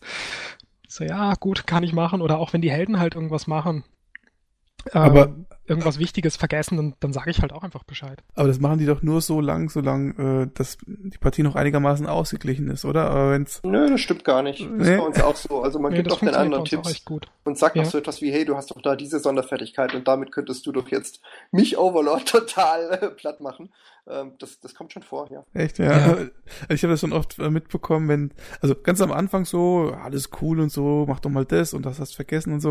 Und wenn du dann so merkst, es geht so gegen Ende und die eine Partei hat vielleicht so die, die Überhand und möchte vielleicht dann doch noch gewinnen, dann weist man nicht mehr so ganz auf alles hin und denkt sich, naja, wenn das nicht, wenn das nicht sieht, Pech gehabt. naja, aber das kommt von, ist wahrscheinlich von Spielgruppe zu Spielgruppe verschieden. Ja, da, das funktioniert bei uns eigentlich auch wirklich, wirklich gut, muss ich sagen. Wir haben das am Anfang äh, halt geklärt und haben gesagt, äh, einfach auch, wir sind alle keine Brettspielprofis. Wir haben relativ wenig mit komplexen Brettspielen zu tun und einfach um diese Flut der Regeln irgendwie zu bewältigen, haben wir halt einfach gesagt, dass, dass wir alle drauf achten. Weil das ansonsten, ich glaube, sonst hätten die ersten drei Spiele überhaupt nicht funktioniert. Hm. Aber auch nur so macht ein Spiel ja Spaß. Letzten Endes geht es ja auch genau darum. Es geht ja nicht darum, dass man ein Spiel möglichst regelkorrekt und möglichst effektiv gegen seine Gegner spielt, sondern es geht einfach darum, dass man gemeinsam Spaß hat am Spieltisch. Und ähm, ich glaube, das hat man einfach, wenn man das dann nicht ganz so ernst nimmt und wenn man dann auch den anderen Tipps gibt und äh, ja, das, das einfach so ein bisschen ja feiert, das Spiel, ja. Mhm. Aber es gibt natürlich auch das genaue Gegenteil äh, von Menschen, die dann ein Brettspiel spielen und das dann überhaupt nicht ernst nehmen ich hatte es dem Jürgen schon mal erzählt, das ist auch so eine kleine Anekdote. Ähm, Gerade bei Descent, da brauchst du eigentlich die fünf Spieler und ähm, ja, also manchmal war es halt so, dass dann meine Frau mitgespielt hat und vielleicht noch eine Freundin und so. Und äh, die haben das Ganze dann als Event gesehen, ne? so als Leute treffen sich und so, da wird bisschen was gegessen hin und her. Und dann war das oft so und das hat mich immer auf die Palme gebracht. Also da bin ich schon wirklich verbissen, ne? wenn ich ähm, ich möchte, ich bin, ich treffe mich an Leute, um das Spiel zu spielen. Das ist für mich das Primäre. Und wenn dann alles Mögliche gemacht wird, nur nicht das Spiel gespielt, ja, also dann, dann geht meine Frau in die Küche und fängt dann das Essen an zu machen, dann rufen wir rüber, ja, du bist jetzt eigentlich dran. Und dann kommt sie, ja, was muss ich jetzt hier machen? Dann würfelt sie halt mal, dann, wo soll ich das jetzt hinziehen am besten und so? Und dann geht sie wieder, da kriege ich die Krise, ne, da könnte ich, also, das ist für mich absolut untragbar, ja, also das ist dann das Ex Gegenteilige davon, so nach dem Motto, mir ist es völlig egal, was dabei rauskommt, Hauptsache wir essen dann gleich und machen irgendwie so äh, äh, Geschwätzchen, ne? Also das kann ich nicht ab. Aber ja. das. Ja gut, aber ich meine, wenn es dann so ausufert, das kann ich schon verstehen, das würde mich auch auf die Palme bringen. Wir hatten neulich auch eine Runde, da haben äh, zwei Leute halt konstant, wenn sie nicht dran waren, von den Helden nur in ihr Handy geguckt. Mhm. Da habe ich dann hinterher halt auch mal gesagt, ähm, ob das denn nötig ist weil es quasi so waren, wir saßen mit vier Leuten am Tisch und ich habe quasi gegen meinen einen Kollegen alleine gespielt. Die mhm. anderen haben zwar gewürfelt, aber selbst der eine, wenn der Schaden gekriegt hat, habe ich ihm den da hingelegt. Mhm. Da habe ich dann auch gesagt, so, hey, dann kannst du eigentlich auch zu Hause bleiben. Ne, das, so sehe ich das auch. Wenn, wenn sie sich nicht dafür interessieren, dann was, was soll das? Also ja, ich meine, das ist ja dann auch okay. Ich mache ihm ja auch keinen Vorwurf. Wenn er halt keinen Bock hat an dem Abend, dann, dann soll er das halt sagen. Das, das ist ja auch kein Ding. Wir, wir haben zum Beispiel auch ausgemacht, dass wir nicht nur die Kampagne weiterspielen, wenn alle da sind. Mhm. Also wenn jetzt einer fehlt zum Beispiel, wird der halt gezogen. Mhm. Ja. Wir treffen, wir treffen keine wichtigen Entscheidungen, so wie Skills kaufen oder sowas, wenn wir die nicht vorher abgesprochen haben, klar. Aber die, die, die Quest an sich können wir dann halt schon spielen, auch wenn wir nur zu viert oder zu dritt sind. Haben wir auch immer so gemacht. Das ist auch anders gar nicht machbar, glaube ich. Ja, ich glaube, das geht einfach vom, vom Zeitaufwand nicht, weil auch wenn die in der zweiten Edition deutlich kürzer geworden sind, wenn ich das so höre zur, zur ersten Edition, ähm, sitzt man manchmal halt schon drei Stunden dran. Zusätzlich zu dem, dass wir ja auch alle noch ein bisschen lernen mussten. Am Anfang waren es dann auch mal vier oder sowas. Wir haben den einen Abend in der Woche quasi bis, bis halb eins gespielt und ich muss von der Arbeit aus noch ein bisschen über eine Stunde nach Hause fahren. Das war dann am nächsten Morgen schon spannend. ja, das glaube ich gern. Na gut, dann spannen wir doch mal vielleicht tatsächlich den Bogen zur Second Edition. Also, wir haben es ja schon so ein bisschen angedeutet. Eigentlich hat sich dann Descent so ein bisschen in seine eigenen Erweiterungen verrannt. Und äh, irgendwann ist dann Fantasy Flight Games auf den Trichter gekommen, vielleicht legen wir das doch sehr erfolgreiche Descent nochmal neu auf in der Second Edition. Ähm, wie sind da so die zeitlichen Abstände, also zwischen dem letzten Add-on, also das war ja dann äh, Sea of Blood, und der Haupt, dem Hauptspiel von der Second Edition und sind das eigentlich noch die gleichen Leute, die das gemacht haben oder sind da andere Leute ans Ruder gekommen? Äh, das sind andere Leute mit ans Ruder gekommen. Also der Descent-Erfinder Kevin Wilson stand immer noch so ein bisschen Pate, aber das Regelsystem haben dann schon ein paar andere Leute nochmal äh, in die Hand genommen und aufgebohrt. Also das ist schon auch ein neues Team und ähm, ja, man, man merkt zum Spiel auch an, dass da so ein bisschen eine neue Mentalität eingehaucht wurde.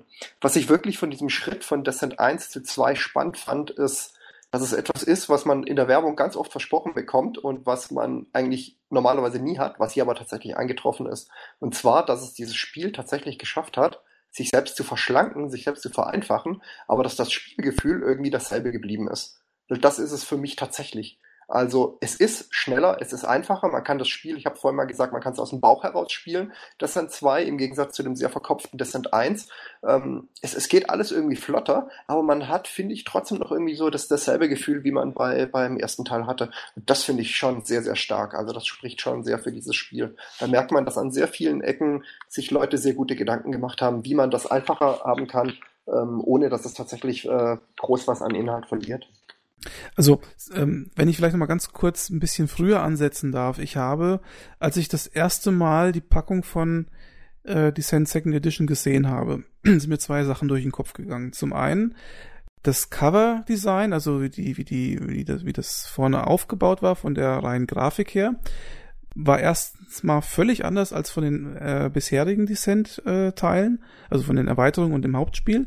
Das sah komplett anders aus und hat mich in sofort, aber sofort an World of Warcraft erinnert. Ja. Das ist so richtig verspielt eigentlich, so fast comicartig. Äh, und das unterscheidet sich ja schon von dem äh, Descent 1, was ja schon eher so in diese, diese Sword and Sorcery Fantasy Art Design äh, oder wie sagt man dazu äh, geht. Und das zweite, was mir aufgefallen ist, und das hat mich erstmal ein bisschen enttäuscht, ähm, von Descent 1, das Hauptspiel, wer das kennt, der weiß, wie unheimlich groß die Packung ist.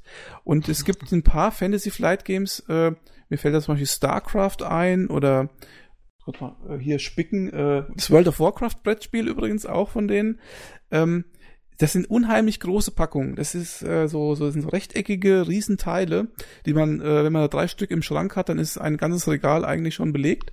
Und ähm, dann hat mich natürlich erstmal so ein bisschen gewundert, habe mir gedacht, okay, das äh, Hauptgrundspiel der Second Edition es sieht nur noch so groß aus wie eine normale Erweiterung vom ersten Descent. Da kann ja gar nicht mehr so viel drinstecken. Da ist natürlich dann gleich die Frage, steckt da wirklich nicht mehr so viel drin und muss man quasi Erweiterung kaufen, um auf dieses Niveau vom ersten Teil zu kommen? Oder ist es gar nicht nötig, dass da so viel drinsteckt? Oder ist es einfach nur alles kleiner geworden? Denn ich meine zum Beispiel, dass auch die Miniaturen kleiner geworden sind. Kann mir da jemand was dazu sagen? Also es sind auf jeden Fall weniger Helden im Grundspiel der zweiten Edition. Kleiner auch weniger Monster. Genau, also die, die Anzahl der Miniaturen an sich von, von der ersten zur zweiten Edition ist auf jeden Fall geringer geworden. Die Größe der Miniaturen ist aber identisch. Tatsächlich, ja. Genau. Mehr oder weniger, ja. Ja, ähm, also man kann die Helden und die Monster ja über dieses, dieses äh, Conversion-Kit dann auch in die zweite Edition bringen. Und ich würde tatsächlich behaupten, es ist das, was du gesagt hast, man braucht einfach tatsächlich nicht ganz so viel. Ähm, man muss sich auch überlegen, bei den allermeisten Dungeons bei Descent 1, da hat man ja auch nie alle Monster auf dem Tisch ähm, von diesen Miniaturen. Und äh, bei Destiny 2 hat man dann noch mal ein bisschen weniger, aber es geht dann als Spiel trotzdem auf. Also es funktioniert trotzdem und ist eine runde Sache. Ähm, ich glaube, wenn man nur das Grundspiel Destiny 2 spielt, mit nur dem, was drin ist, ich glaube, dann werden einem die Monster tatsächlich irgendwann so ein bisschen, äh, ja, man wird der Sache da so ein bisschen überdrüssig, wenn man dann schon wieder dasselbe sieht. Ähm, insofern ist man, glaube ich, schon geneigt, dann Zusatzmaterial zu kaufen, relativ rasch. Aber ich glaube trotzdem, dass das relativ gut ähm, aufgeht und funktioniert. Worauf ich so ein ja. bisschen hinaus will, ist, Entschuldigung. Kein Problem, sag es. Äh, worauf ich ein bisschen hinaus will, ist, es gibt ja so im Computerspielbereich diese Sache, äh, man mittlerweile man entwickelt ein Grundspiel und alles, was so an Zusatzfeatures rauskommt, sind so DLCs und die kauft man halt alle schön dazu. Aber und äh, so kam mir das halt so ein bisschen vor, dass man gesagt hat, okay, wir bauen ein Grundspiel, das kann man auch gut spielen, aber wir wollen auch ein bisschen Kohle damit verdienen, deswegen packen wir halt vieles dann auch in die Erweiterung, so dass das quasi so von vornherein schon so ein bisschen eingeplant war, dass man sagt, es wird sehr viele Erweiterungen geben. Und wenn ich mir das jetzt so anschaue, ich habe es nicht komplett im Überblick, gibt's auch Stand jetzt schon doch ein paar mehr Erweiterungen, als die Cent 1 sie hatte, oder? Ja. Diese kleineren und die größeren? Genau. Also, also es gibt Verlag... drei, drei kleine und, oder beziehungsweise auf Deutsch gibt es bisher drei kleine und zwei große. Äh, auf Englisch gibt es schon die, die vierte kleine, die fünfte ist angekündigt. Die aber vierte es gibt ist noch die ganzen Hauptleute. Genau, die Hauptmänner, ja. Und es gibt äh, Kampagnenbücher und es gibt jetzt eine App und äh, und und und. Also es ist schon mehr ähm, Merchandising würde ja, ich mal sagen, was da hinten dran ist. Obwohl und der Verlag ist auch so ein bisschen berühmt berüchtigt dafür, also in positiver Weise berühmt dafür, dass eben sehr viele ähm, Erweiterungen rausgebracht werden. Das ist erstmal mhm. was Gutes, weil Erweiterung heißt natürlich Support, ist allerdings manchmal auch so, wie du sagst, so ein bisschen, ja, man, man kann auch ein schades Gefühl dabei haben. Ich glaube, der krasseste Fall, der mir einfach aufgefallen ist, war bei dem Spiel Rune Wars. Ein wunderbares Spiel, äh, auch in dem gleichen Universum wie, wie Descent. Ähm, da wurde das Grundspiel angekündigt. Ich weiß noch, das war an Weihnachten äh, damals. Und äh, es wurde nur angekündigt, dass dieses Spiel herauskommt. Und die Foren haben sich darüber überschlagen, was wohl in den Erweiterungen drin ist, ja? Also mhm. wie bizarr ist das, ja? Ein Grundspiel ist nicht mal da, es wurde einfach nur erwähnt, dass es herauskommt und die Leute, es ist schon völlig klar, dass es Erweiterungen geben wird und die Leute fangen schon an, über die möglichen Erweiterungen zu diskutieren. Ja, und das mhm. ist auch so ein bisschen bei Descent der Fall. Ja, das, das liegt, glaube ich, wirklich, wie du schon gesagt hast, an, an dem Publisher, an Fantasy Flight Games, weil die halt wirklich einfach dafür berühmt sind. Auch Eldritch Horror zum Beispiel. Ja. Da ist es ja genauso. Ich, ich denke, was aber, was man bei Descent nicht vergessen darf, ist, obwohl es mir als Neueinsteiger relativ teuer vorkam mit 60 Euro für die Grundbox, ist es doch ein recht geringer Einstiegspreis für die ganzen Ameritrash Geschichten. Ja. Wenn ich mir da Cool Mini or Not oder äh, hier Myth oder Mage Knight oder wie sie nicht alle heißen angucke, die sind alle doch deutlich teurer.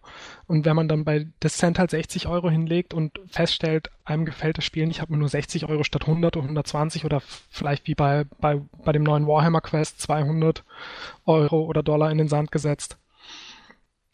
Ähm, das, das darf man halt auch nicht vergessen. Ne? Was ich aber ganz interessant fand, Alex, ist, du hattest ja World of Warcraft als Vergleich oder mhm. einfach als Erinnerung äh, gesagt, allein schon bei dem Cover. Und ich finde, World of Warcraft merkt man Descent 2 unglaublich an. Und zwar spielerisch. Tatsächlich. Man, man merkt vom Schritt von Descent 1 zu Descent 2, dass da zwischendurch äh, World of Warcraft war und äh, unglaublich viel Erfolg hatte. Und zwar ganz einfach in den Heldenklassen, ja. Das hatte man nämlich vorher nicht so. Plötzlich hat jeder Held eine feste Klasse und es sind genau die, die man auch bei World of Warcraft hat, ja. Man hat seinen Tank, man hat seinen Damage-Dealer und so weiter und so fort. Und das ist etwas, das hatte man in dieser Form nicht und ich finde, das ist schon, ja, also sehr, sehr ähnlich und ich finde, da merkt man tatsächlich ähm, dann ein gewisser Einfluss war. Ja, also das Coverdesign auf jeden Fall, ich kann spielerisch ja nichts, nichts, nichts dazu sagen, aber das Coverdesign, das fand ich so äh, comicartig und so und da habe ich mir gedacht, Alter, das ist World of Warcraft, was haben die da reingefackt in das Spiel? Das, das war echt krass. Aber es war mal äh, eine gelungene Abwechslung. Ich fand es eigentlich ganz erfrischend, muss ich sagen. Also hat mir ganz doch ganz gut gefallen, wobei ich eigentlich gar nicht so auf so kindliche Comic-Grafik stehe, aber in dem Fall fand ich es ganz cool. Ja, und, ja, und äh, ist auch nicht überzogen kindlich. Nicht überzogen, also, ja, genau. Ist kein, kein Chibi-Style oder nee, nee, sowas. Nee, nee. es ist auch keine Anime oder Geschichten oder genau. sowas. Ähm, wie ist denn das? Also wir haben jetzt diese bei Descent 2 diese großen Erweiterungen und wir haben die kleineren. Und ich habe das mit Jürgen äh, im Vorgespräch schon kurz thematisiert. Also ich war kürzlich in so einem Comicladen und da gab es auch Brettspiele und da haben die großen Erweiterungen so 50 Euro gekostet. Ich habe jetzt gerade bei Amazon geschaut, da kosten sie auch zwischen 40 und 50 Euro. Die kleinen Erweiterungen sind irgendwie so bei 30, 25, 30 meine ich. Ähm, das, unterm Strich ist das ja schon doch, da, also wenn man alles zusammen kaufen möchte, plus die, äh, hier diese, na sag mal, diese äh, Bosse da, ja, Hauptmänner, da, da kommt schon doch bisschen was zusammen. Also wenn einem Descent 2.0 gefällt oder Second Edition gefällt, dann kommt schon ein bisschen was zusammen, oder? Absolut. Jo, absolut. Ich, ich finde, wo, wo man so ein bisschen das Gefühl der, der Geldmacherei hat in dem Zusammenhang, sind diese Helden- und Monster-Packs. Das sind quasi Erweiterungen für das, äh, für die, für die zweite Edition, die quasi Monster und Helden zumindest größtenteils beinhalten, die im äh, Conversion Kit von der ersten Edition schon übernommen werden konnten, die jetzt aber nochmal rausgebracht werden. Mhm. Die Pointe ist, dass immer zwei Monstergruppen aus dem alten Set sind und immer eine komplett neue Monstergruppe drin sind, um die Besitzer des Alten dazu zu bringen, das auch zu kaufen, wenn mhm. sie dann noch diese eine zusätzliche Monstergruppe hatten, die sie sonst nicht gehabt hätten. Genau. Und ganz fies wird's halt im Zusammenhang mit, mit der iOS-App oder Steam-App, je nachdem, worauf man spielt, weil da wird das Conversion Kit nicht unterstützt sondern nur die Helden- und Monster-Packs. Ja. Ähm, aber grundsätzlich ist es, ist es richtig viel Geld, finde ich auch. Vor allem, wenn man dann, so wie Jürgen auch schon gesagt hat, die Karten noch in die Hüllen packt. ja. aber das ist natürlich eine persönliche Entscheidung. genau, aber es kostet halt auch einfach nochmal Geld, dann, weil es ja. sind schon ziemlich viele Karten. Ja. Und bei Descent ist es auch nicht so, wie man es vielleicht bei manchen Rollenspielen, Pen and Paper oder so hatte, dass sich die Leute die Bücher aufgeteilt hatten damals, da ist es mhm. meistens schon so, derjenige, der das Grundspiel gekauft hat, der will dann auch die, äh, die ähm, Erweiterungen haben und dann ist es meistens schon so, dass es an einer Person so ein bisschen hängen bleibt. Ja, ja gut, bei mir war es eine freie Entscheidung. Ja, das wir ist haben, meistens eine freie quasi, Entscheidung, ähm, aber. Ja, weil, weil du gerade hängen, blei hängen bleibst, äh, gesagt hast. Ja. Bei, bei, uns war es schon so, wir haben für das Grundspiel, ähm, ich habe den Großteil bezahlt und die anderen haben mir jeweils 10 Euro dazugegeben weil ich halt das Grundspiel mit allen Hüllen für die Karten gekauft habe und alles organisiert habe und sowas. Und dann hat jeder sich mit 10 Euro beteiligt. So dass ich quasi im Endeffekt 40 äh, Euro bezahlt habe und die anderen halt jeweils 10. Und dann brannte es mir aber echt so unter den Nägeln, dass ich quasi den ganzen Rest einfach ohne Absprache mit den anderen auf eigene Kosten dann dazu gekauft habe. Weil ja, das ist ja auch so. Ich, ich wollte es halt einfach haben. Ja, man möchte, das ist wie so eine Art Komplettierungszwang, ne? Ja.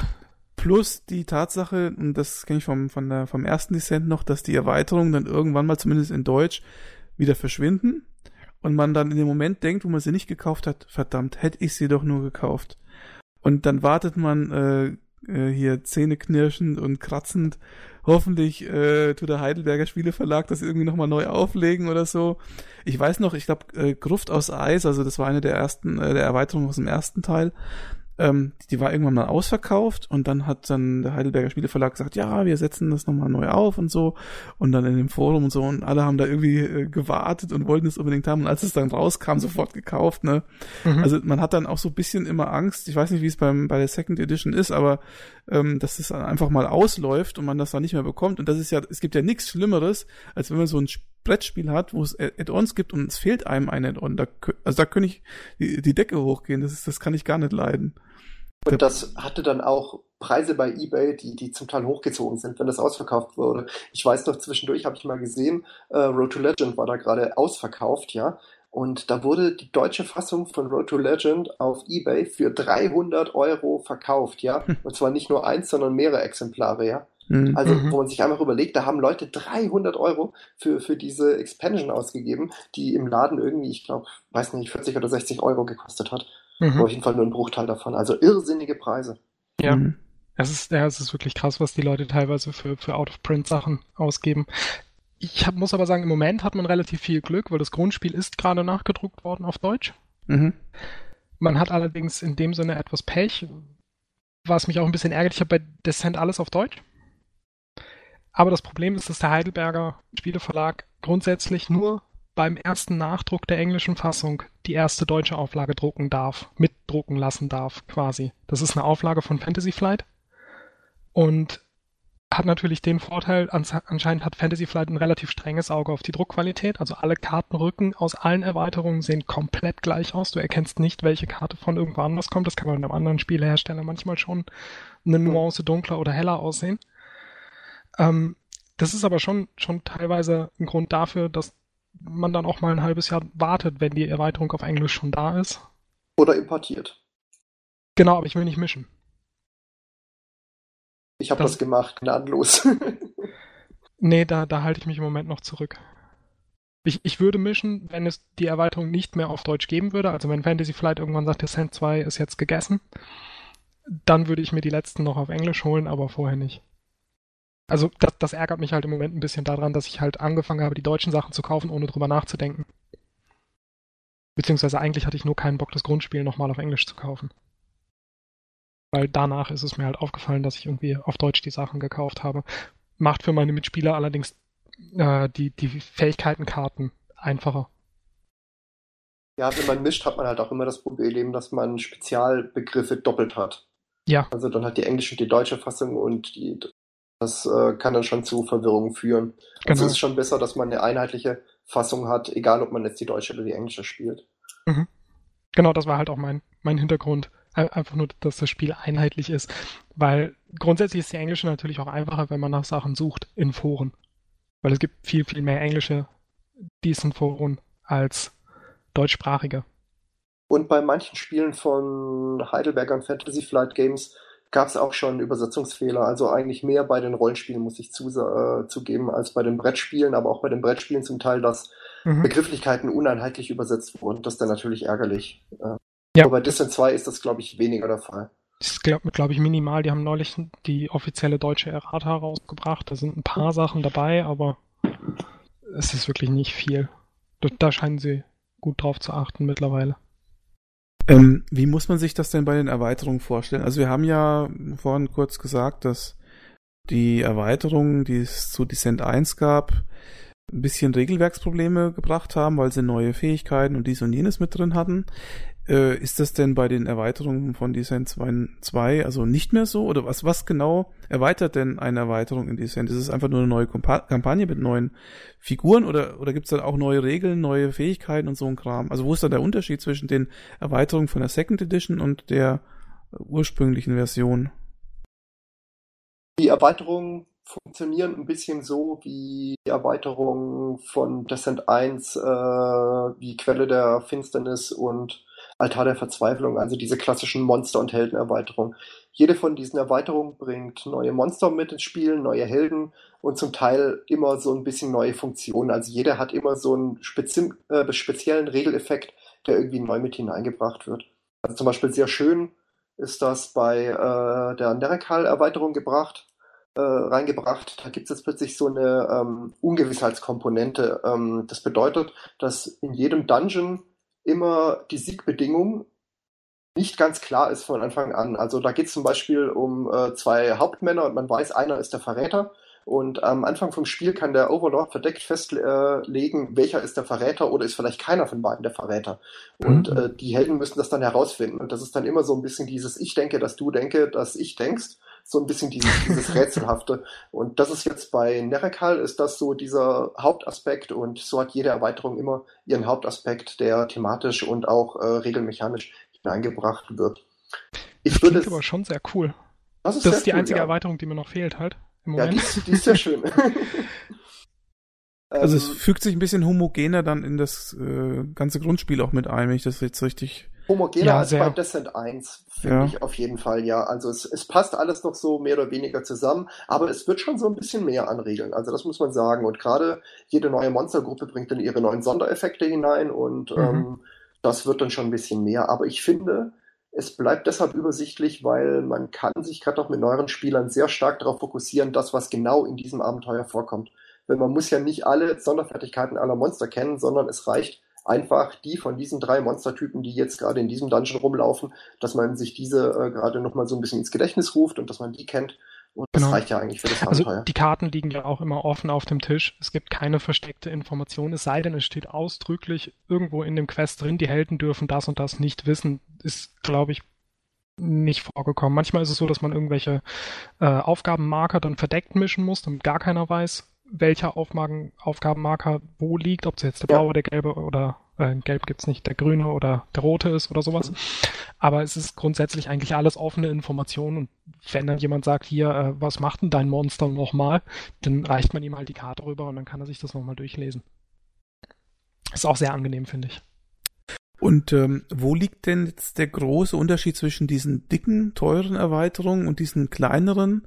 Äh, was ist da so der die Differenz? Also was macht das eine und das andere aus? Also die, die großen Erweiterungen haben halt immer eine richtige Kampagne mit dabei. Die haben mehr einzelne Spielplanteile. Bei Nerekal ist es, glaube ich, sogar so, die Kampagne, die dabei ist, benutzt nur die Spielplanteile, die in der Erweiterung sind, weil das komplett in der Stadt spielt. Nein, nicht ganz, aber ja, haupt aber hauptsächlich, oder? Ja, genau, hauptsächlich. Dann, ja. Ähm, aber bei den, bei den kleinen Erweiterungen sind halt, ich glaube, im, im Schnitt vier Quests dabei, die man als Mini-Kampagne spielen kann, die aber quasi über, über sogenannte Gerüchtekarten mit in eine Hauptkampagne mit reingebaut werden können. Es sind grundsätzlich, wie Jürgen schon gesagt hat, immer vier Helden dabei und vier Klassen, eigentlich auch immer neue für die ähm, für die Helden in den großen Erweiterungen und ich glaube zwei Klassen für äh, in den kleinen Erweiterungen. Ist das richtig? Ja, äh, mit Ausnahme der jetzt neuen kommenden ähm, genau, da sind wurde keine... eine Erweiterung angekündigt, da kommen dann Mischklassen hinein. Also da kommen keine neuen Klassen hinzu, aber man kann plötzlich mischen zwischen Klassen, die man vorher schon hatte. Und würdet genau. ihr sagen, diese kleineren Erweiterungen sind schon so Must-Have-Kaufs, also Kaufs, Käufe? das Der Sammler will alles haben. Ja, ja. aber es hat es auch spielerisch wirklich einen Wert, dass man sagt, nicht nur weil ich sammeln möchte, sondern ist es wirklich so, dass die Spaß machen, dass die gut sind, oder ist das mehr oder weniger Geldmacherei? Ich würde sagen, wenn du nicht den Drang hast, wirklich alles zu haben, geh danach, wo die Helden drin sind, die dir besser gefallen, wo die, vor allem die Klassen für die Helden drin sind, die dir besser gefallen.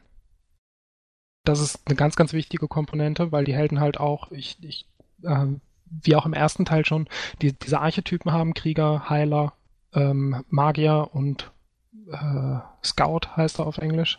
Wildländer oder sowas auf Deutsch, glaube ich. Ähm, und für die gibt's dann halt verschiedene Klassen, wie zum Beispiel für den, für den Krieger gibt's einen Berserker, einen Champion, einen Ritter und einen Tierbändiger. Nur mal so als Beispiel. Ähm, und ich denke, wenn du halt wirklich nicht den Drang hast, einfach alles zu kaufen, dann solltest du danach gehen, was dir davon am meisten zusagt. Es gibt eine ziemlich gute Wiki auf Englisch, wo wirklich drin steht, in der Expansion sind so und so viele Karten davon drin, hier sind die neuen Klassen drin, hier ist das drin. Ähm, da kann man sich eigentlich schon ganz gut durchwühlen, um dann nicht irgendwas zu kaufen, wo man hinterher denkt, hm, das hat's jetzt aber nicht so gebracht. Was in deiner Frage anklang, ich glaube, so einen richtigen Fehlkauf macht man nicht. Also auch bei den kleinen Expansions äh, habe ich bisher keine gesehen, die mir nicht Spaß gemacht hätte und wo ich es hinterher bereut hätte, äh, dass ich sie mir gekauft habe. Also ich fand die bisher alle sehr, sehr rund. In den großen ist natürlich mehr drin, das lohnt sich dann schon immer mehr. Also mhm. ich würde prinzipiell genau. jemandem raten, der sich jetzt da nicht entscheiden kann, schon eher vielleicht die große zu nehmen, einfach nur weil da mehr drin ist und dann sicherlich auch mehr Aspekte drin sind, die ihm äh, eventuell gefallen. Ja. Aber ähm, ich würde Marius absolut zustimmen, man soll einfach nach dem eigenen Geschmack gehen und einfach gucken, welche Monster und welche Helden gefallen einem gut, welches Thema gefällt einem vielleicht sehr, sehr gut und ähm, dann, dann genau das zu kaufen. Und was mich jetzt noch so ein bisschen umtreibt, ist die Frage, und das hatte ich mit dir, Jürgen, schon mal vor ein paar Wochen mhm. besprochen. Ich hatte mir nämlich, es gibt nämlich noch so eine Geschichte, die ich hier in meinem Regal stehen habe, die ist auch eine Second Edition, und zwar auch von einem Fantasy Flight Games Spiel, äh, der Eiserne Thron. Also eine Adaption von äh, Game of Thrones, besser gesagt von Lied von Eis und Feuer. Und ähm, da gibt es ja auch ähm, das Hauptspiel plus zwei Erweiterungen in der ersten Edition. Und es wurde dann irgendwann mal eine Second Edition draus gemacht, in der quasi die Erweiterungen auch mit reingeflossen sind. Also so ein kleines bisschen wie jetzt bei Descent in der Second Edition. Und was mir da aufgefallen ist, und das wäre jetzt so meine Frage, ähm, die Qualität des Materials fand ich deutlich schlechter als in dem Original Eiserne Thron. Wie ist denn das in der in der Second Edition? Ist das qualitativ, also du, Jürgen, du hattest schon gesagt, dass die Figuren besser sind, aber wie sieht's denn da mit dem Rest eigentlich auf aus? Fall, ja. Ich finde das Material bei den Erweiterungen eigentlich durchwegs äh, gut. Durchwegs äh, auf, auf Höhe des äh, Grundspiels. Und ähm, man muss auch gerade sagen, die Figuren, die werden eher noch detaillierter. Also wenn mhm. man sieht, was da zum Teil an irrsinnigen, geschwungenen Mänteln plötzlich in irgendwelchen dynamischen Posen drin sind, dann äh, muss man schon sagen, wird das äh, fast eher detaillierter. Jetzt so von Kartenmaterial und Spielplanmaterial, finde ich, ist eigentlich bisher überall äh, die gleichbleibend. Mhm. Also ich merke schon, ähm, ich müsste das mal wirklich spielen. Also ich habe jetzt mal so rübergespitzt zu meinem Schrank. Ich habe das Hauptspiel und drei Erweiterungen. Es ist schon natürlich traurig, dass ich das noch nicht gespielt habe. Also ähm, ich hatte ja damals, Jürgen, du hattest mir damals auch eine längere Mail geschrieben, das heißt damals vor einem Jahr oder so, glaube ich, war das, wo du nochmal so wirklich die Vor- und Nachteile aufgelistet hast. Und da hatte ich damals wirklich schon Lust drauf bekommen, aber es hat irgendwie nie funktioniert. Ich habe das Gefühl, das ist ein richtiges Defizit. Irgendwann packt's dich. ähm, was du machen könntest. Es gibt ja, ich weiß nicht, ähm, Jürgen, ob du die gespielt hast, die, die, die Koop-Erweiterung, die, die wirklichen Print on Demand. Ja, eine, eine davon habe ich gespielt, die erste. Die äh, Forgotten Souls. Vergessene äh, Seelen. Kann sein, ja. Ich weiß nicht mehr, wie sie hieß, ehrlich Ich, ich glaube, das war die, die hat ein Freund von mir mitgebracht mal und dann haben wir sie gespielt. Und das ist ja eigentlich mehr oder weniger das, was wir jetzt auch in der App haben. Und genau. eigentlich schon sehr gelungen, muss ich sagen. Also ich war sehr überrascht davon. Ich habe sehr wenig davon erwartet aber ich fand es sehr viel witziger. Was man dazu sagen muss, ist, ähm, dass das plötzlich aus Destiny 2 wieder das macht, was Destiny 2 niemals sein wollte. Und zwar wieder dieser klassische Dungeon-Entdecker. Wie gesagt, Destiny 2 hat ja eigentlich einen anderen Spielmechanismus. Da geht es um diesen Wettlauf zwischen Overlord und Helden. Wer erfüllt schneller seine Siegbedingungen und nicht mehr um dieses klassische, ich reise von Raum zu Raum, äh, finde mir Schätze und entdecke so langsam diesen Dungeon. Diese ja. App, die wir jetzt haben und dieses äh, Kooperativerweiterung, die es dort gab, die macht plötzlich genau das wieder aus diesem Spiel, wovon Destiny äh, 2 sich eigentlich immer distanziert hatte, und zwar diesen totalen Klassiker, den man schon bei Hero Quest hatte. Wir spielen gemeinsam gegen das Spiel. Damals war es gegen einen anderen Spieler noch. Jetzt ist es tatsächlich das Spiel, gegen das man spielt. Ähm, mhm. Also die, die Monster werden nicht mehr von einem Overlord kontrolliert, sondern von Effekten, äh, die man, die man auch zieht oder halt die, die zufällig ins Spiel gebracht werden.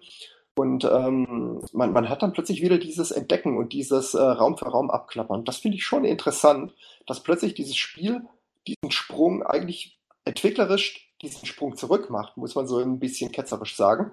Aber ähm, trotzdem irgendwie was, was sehr, sehr Spannendes draus macht und eigentlich dieses klassische Genre-Bestandteil des Dungeons-Entdeckens wieder reinholt. Ja, und es funktioniert vor allem auch sehr, sehr rund. Ja, also gerade mit der App.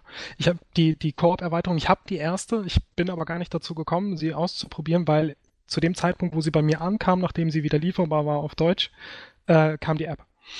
Und dann habe ich halt erstmal mit der App gespielt. Na klar. weil es halt doch, ähm, also die, die Regeln sind doch ein bisschen, bisschen leichter von der App einfach als von dem. Bei dem Koop muss ich halt wieder alles selber managen und so macht die App einen Teil. Das finde ich auch ganz praktisch mal. Ähm, das ist schon echt gut muss ich wirklich sagen, und vor allem auch das, das kooperative Spielen, weil es, es gibt ja diesen, diesen klassischen ähm, Vorwurf, der dem das Spiel gehört, der ist der Overlord. Ja, ja genau, ja, total. Weil der halt auch eigentlich der ist, der sich mit den Regeln am besten auskennt. Ja. Ähm, und gerade so dann auch, auch wirklich die Helden spielen zu können und auch mal die andere Seite zu sehen. Und ich meine auch man kann ja sowieso mit minimal zwei Helden spielen, aber wenn wir zu zweit mit der App spielen in der Firma, äh, dann hat halt jeder zwei Helden. Ja. Ich habe gerade einen Ritter und einen Tierbändiger. Und mein Kollege hat den Apotheker, Apothekarius, glaube ich, heißt er auf Deutsch, und mhm. den äh, Schwarzmagier, den ich relativ unterschätzt habe. Ich habe gedacht, der ist überhaupt nicht cool, der ist aber der ist recht eine nützlich. Der, das ist eine der Klassen, die ich für übermächtig halte sogar. Ja, das ist echt ist gut. Sowas von übertrieben gut. Mhm. Mit Effekten wie äh, Monster bekommt einen Schaden für jedes Feld, das es sich bewegt. Das ist ja. einfach sowas von krass, wenn man das auf den Endgegner drauf spricht. Ja. In einem, äh, in einem Spiel, wo es, wie vorhin gesprochen, um einen Wettlauf geht, ja, mhm. das ist fast ein Autosieg bei äh, gewissen, ein automatischer Sieg bei gewissen ähm, äh, Quests und das finde ich fast schon ein bisschen übertrieben und schade. Ja, aber er funktioniert gerade gegen die App eigentlich sehr, sehr gut. Ja, ja, das glaube ich. Weil, ich meine, die haben die App jetzt nochmal gepatcht. Am Anfang, ich habe die ersten beiden Quests von dieser Mini-Kampagne, es gab so eine Mini-Kampagne mit zwei, also einem Tutorial, zwei Sidequests und einem Hauptquest. Und da habe ich halt dieses Tutorial und zwei von den Sidequests gespielt. Und ich habe so gnadenlos verloren. Das fängt an mit dem Tutorial, du musst dir aussuchen, welchen Held du als erstes in den Dungeon schicken willst und du suchst dir den aus, wo du denkst, der haut am besten drauf und dann sagt die App, gut, dieser Held ist jetzt tot. Und dann stehst du da und hast nur noch drei Helden. Ähm, und das fand ich am Anfang wirklich krass, weil die App halt diesen, diesen Zeitfaktor, den du mit dem Overlord halt sonst hast, versucht damit auszugleichen, indem es dir Schaden reindrückt zum Beispiel, wenn du so und so viele Runden gebraucht hast und die App denkt, hm, das ist ein bisschen lange, drückt es dir einfach mal fünf Schaden auf für alle Helden zusammen, die du dann selber verteilen darfst, oder es kommt auf einmal eine Attributprobe, die jeder Held ablegen muss und wenn er das nicht schafft, kriegt er so und so viel Schaden. Oder ganz, ganz fies war, das habe ich nur im Forum gelesen, das ist mir selber nicht passiert, dass die App auf einmal sagt, hey, du hast noch drei Züge Zeit. Und das haben sie jetzt zum Glück ein bisschen abgeschwächt. Mhm. So wie die, zu verhindern. Ja, also es war wirklich. Ich meine, ich bin nicht gut, aber ich bin auch nicht scheiße im Descent spielen. Und ich habe so gnadenlos verloren. aber was man zu der App auf jeden Fall erstmal sagen muss, ist, und das, das hat mich total überrascht, ist kostenlos, ja? Also ja, sie ist, kostenlos momentan und kostenlos. ich glaube, dieses erste Zusatzabenteuer, das jetzt rauskam, das ist, glaube ich, auch noch kostenlos, oder? Ja. Habe ich das richtig gesehen? Ja, weil viele also, enttäuscht waren, dass die erste Mini-Kampagne halt wirklich eine Mini-Kampagne war. Ja. Haben sie jetzt gesagt, dadurch, dass die App so großen Anklang gefunden hat und wahrscheinlich auch dadurch, dass die Foren im Moment überlaufen mit Leuten, die fragen, hey, welche Erweiterung muss ich mir denn für die App kaufen? Ähm, haben sie wahrscheinlich einfach gedacht, das macht einen besseren Eindruck, wenn sie jetzt eine richtige, richtig große Kampagne, ich glaube acht Story-Quests und jede Menge Nebenquests und vor allem auch variable Nebenquests nicht immer die gleichen, wenn man einen neuen Durchlauf wagt. Es ist nicht vorhersehbar, welcher ne welche Nebenquest dann kommt aus einem bestimmten Pool von, ich glaube, 20 oder sowas. Ähm, werden die dann zufällig ausgewählt. Ist komplett kostenlos. Sollte eigentlich 10 Dollar kosten, war die erste Ankündigung, aber haben sie dann kostenlos verfügbar gemacht. Ziemlich cool. Also ich, ich, war da total überrascht und wirklich positiv überrascht, man kriegt da wirklich jede Menge Material nochmal und jede Menge Spielstunden wirklich gratis. Mhm. Und äh, das hätte ich nicht von einem Verlag ähm, erwartet. Also das hat mich überrumpelt. Ja, also es ist wirklich ein riesen Pluspunkt, weil ich meine, 10 Dollar sind jetzt auch nicht viel. Ich hätte die wohl gezahlt für die Kampagne, aber dann einfach zu sagen, hey, dann verpasst, verpassen wir euch jetzt halt einen richtigen Eindruck von der App, dann nehmen wir für die nächste Kampagne Geld und ihr kauft bis dahin alle Erweiterungen, die wir auf den Markt schmeißen. ähm, ist echt ein guter Zug, sowohl für die als auch für den Spieler. Und ähm, diese App ist, weil, weil ihr jetzt die ganze Zeit App sagt, ist das dann quasi was für ähm, ähm hier iOS und, und Andro Android oder gibt es das auch irgendwie im PC-Bereich oder wie ist das? Das gibt's für iOS, ja. Android und Steam. Und Steam. Mhm. Und in allen drei Versionen kostenlos. Ja. Genau. Ähm, was ich allerdings, was ein Zusatzpluspunkt ist dafür, dass diese Kampagne kostenlos ist, ist, dass es mir quasi die leidige Frage abgenommen hat, auf welcher Plattform ich denn wirklich die Kampagne kaufe. Es gibt kein übergreifendes Accountsystem. Bisher. Du mhm. kaufst die Kampagne auf iOS und dann hast du die Kampagne auf iOS. Wenn du das auf Steam spielen willst, hast du mhm. die nur auf Steam. Vorteil bei iOS ist halt, dass man das iPad relativ einfach mitnehmen kann. Nachteil bei iOS ist es, dass meistens, wenn Apple ein iOS-Update rausbringt, erstmal viel kaputt ist an Apps. Nur mal so als Beispiel. Ich weiß nicht, wie es bei Android ist. Ich habe äh, keine Android-Geräte. Ich könnte mir aber vorstellen, dass es da relativ ähnlich ist. Weil obwohl Apple eigentlich auch die Beta-Version immer Zeit, sehr zeitig zur Verfügung stellt für die Entwickler zum Testen, ist es doch meistens so, wenn sie dann sagen, hier ist das neue iOS, dass dann erstmal drei, vier, fünf Apps nicht gehen. Wenn so eins, so eine App dann dabei wäre, fände ich das relativ schade, wenn ich diese Kampagnen dann gekauft habe und nicht mehr habe. Ja. Und das passiert mir bei Steam halt nicht. In der Regel. Und wenn, dann gibt es auf dem PC deutlich einfachere Möglichkeiten, das wieder zum Laufen zu kriegen. Als zum Beispiel auf einem, auf einem iPad. Man muss auch dazu sagen, dass diese App natürlich auch ein Kaufanreiz ist für die äh, materiellen Erweiterungen, die es gibt. Weil man kann dort äh, modular zusammenstellen, mit welchen Erweiterungen man diese, äh, das Abenteuer in der App spielen will, also was da alles mit reingenommen wird, welche Monster und welche Helden. Und ähm, das ist natürlich auch für viele ein Anreiz, dann denke ich nochmal, dann, dann eben einfach nochmal eine Erweiterung mehr zu haben und dann plötzlich eine Heldenklasse mehr zu haben, die man sonst nicht gehabt hätte. Ja, absolut. Also das kann ich mir auch gut vorstellen. Es ist, es ist schon so, wenn man die, die Hauptmänner zum Beispiel hat, die kommen mit den Hauptmannkarten, äh, mit den Nee, heißen die Hauptmannkarten auf Deutsch? Ich weiß nur, dass auf Englisch heißen sie Agent Cards. Mhm. Ja. Genau. Und das sind nicht die Karten, die normalerweise im Grundspiel dabei sind oder in der Erweiterung, sondern die, die wirklich bei der, bei der Hauptmannfigur dann dabei sind. Ja. Wenn man die angibt, dann werden die quasi so als Bestrafung für die Spieler zwischendurch ins Spiel gerufen. Und es ist halt schon sehr viel cooler, wenn Lord Merrick, der wie gesagt so ein, so ein brennender Totenbeschwörer ist, äh, mit, mit Feuergoblins auftritt. Wie, wie heißen die auf Deutsch? Fire Imps auf jeden Fall. Ja, ja, genau. Genau. Äh, ja, ihr, ihr, merkt schon, dass ich mit den deutschen Begriffen nicht ganz nachkomme, weil ich, wie gesagt, nur auf Englisch die Foren lese. Das ist teilweise echt ein Problem. Und ich habe gemischte Sprachfassungen, wie gesagt, da komme ich sowieso immer durcheinander. Ja, ähm, ja. Das, das, ist halt einfach so. Aber es gibt auch so eine Art Konkurrenzprodukt, das heißt Warhammer Quest. Also ich kenne zumindest eine App, auch für iOS, die heißt Warhammer Quest und da kann man irgendwie auch äh, so Dungeon Crawler mäßig sich durch die Gegend bewegen und ähm, irgendwie auch so Sachen dazu kaufen. Das ist irgendwie so mehr oder weniger Free-to-Play mit jede Menge DLCs. Ist das irgendwie vergleichbar oder ist das was ganz anderes? Kennt ihr das? War Warhammer Quest ist ein legendäres Brettspiel, auch aus den frühen 90ern. Das ist im Prinzip eine Erweiterung, äh, nee, eine Weiterbildung von Hero Quest und ein bisschen mehr Richtung Warhammer noch. Und das hatte, ähm, ich habe es leider selber nie gespielt, also ich kann es jetzt nur vom Hörensagen her schildern, aber das hatte eben diesen Aspekt des Helden weiterentwickeln und den Helden mhm. in mehrere Abenteuer bringen, sehr viel stärker, als es noch in Hero Quest war. Und ja. das ist äh, im europäischen Raum, glaube ich, relativ selten gewesen. Im amerikanischen Raum war das noch viel einschlagender als Hero Quest. Ja, es war, wird überall als Kultspiel genannt in genau. den ganzen Foren. Das ist auch der einzige Grund, warum ich das kenne, weil es halt wirklich an jeder Ecke, wenn es um irgendwelche Dungeon Crawler geht, sagen alle, oh, Warhammer Quest, das war noch was. Ja.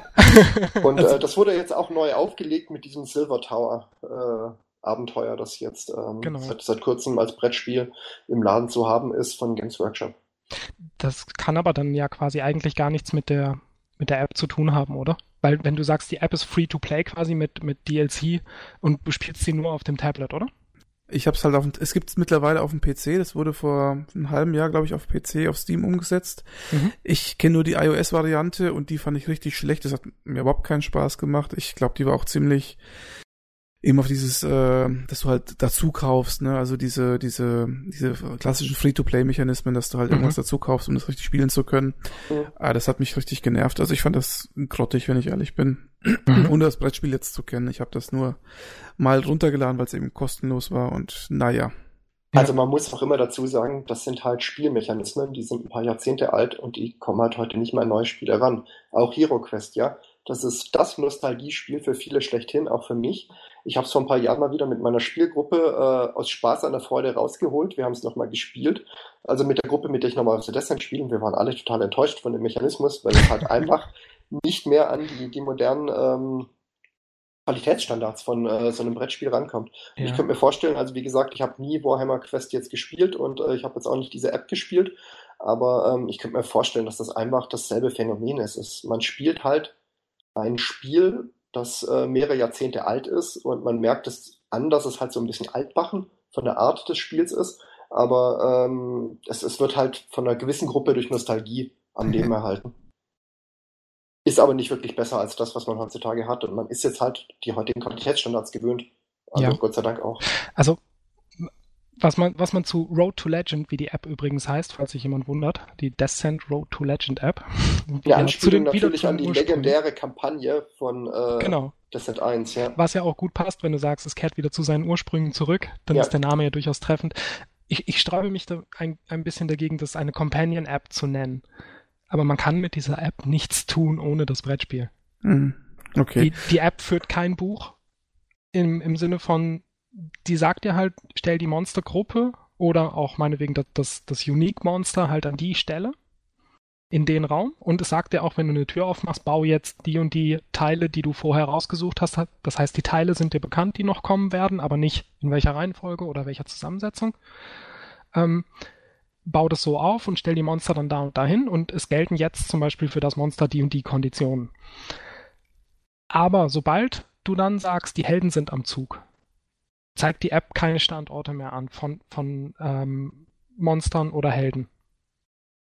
Mhm, okay. Weil sie einfach kein, kein Buch darüber führt. Auch die Schadensmarker oder sowas, die musst du immer noch neben die Figuren legen. Du musst immer noch würfeln, es ist kein integrierter Würfel in der App zum Beispiel.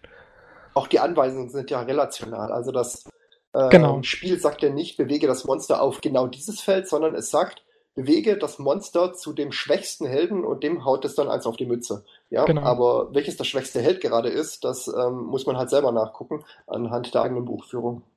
Genau, und du kriegst auch immer mehrere Aktionen zur Auswahl. Wenn, wenn zum Beispiel die Minions jetzt am Zug sind, das heißt die weißen Monster sind am Zug, dann, dann steht da halt ähm, Engage the Hero within six spaces with the lowest health.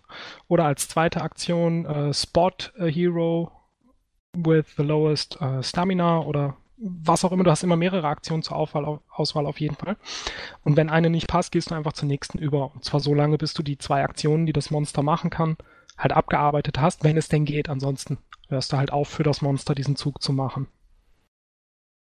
Das ähm, klingt kompliziert eigentlich. Weil man Macht aber Spaß.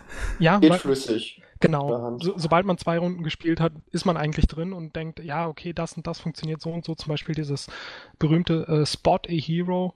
Das heißt halt, lauf mit dem Monster so weit wie möglich zu einem Helden hin, bis du allerhöchstens drei Felder in seiner Nähe bist und dann greif ihn an. Interessante ist übrigens, diesen Mechanismus hat Fantasy Flight Game aus einem anderen Spiel übernommen, das wiederum eine Portierung von einem Computerspiel ist, nämlich Gears of War.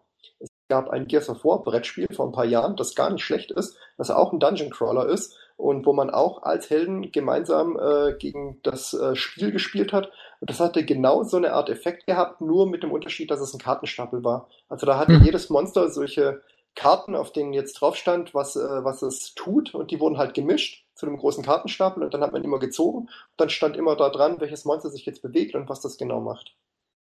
Mhm.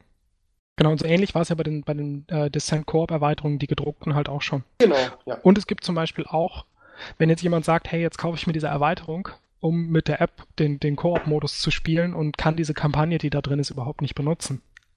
Weil die, die Kampagnen, die man mit den Erweiterungen kauft, die sind nicht in der App die in der App enthaltenen Kampagnen sind komplett eigenständig und nur dafür entwickelt.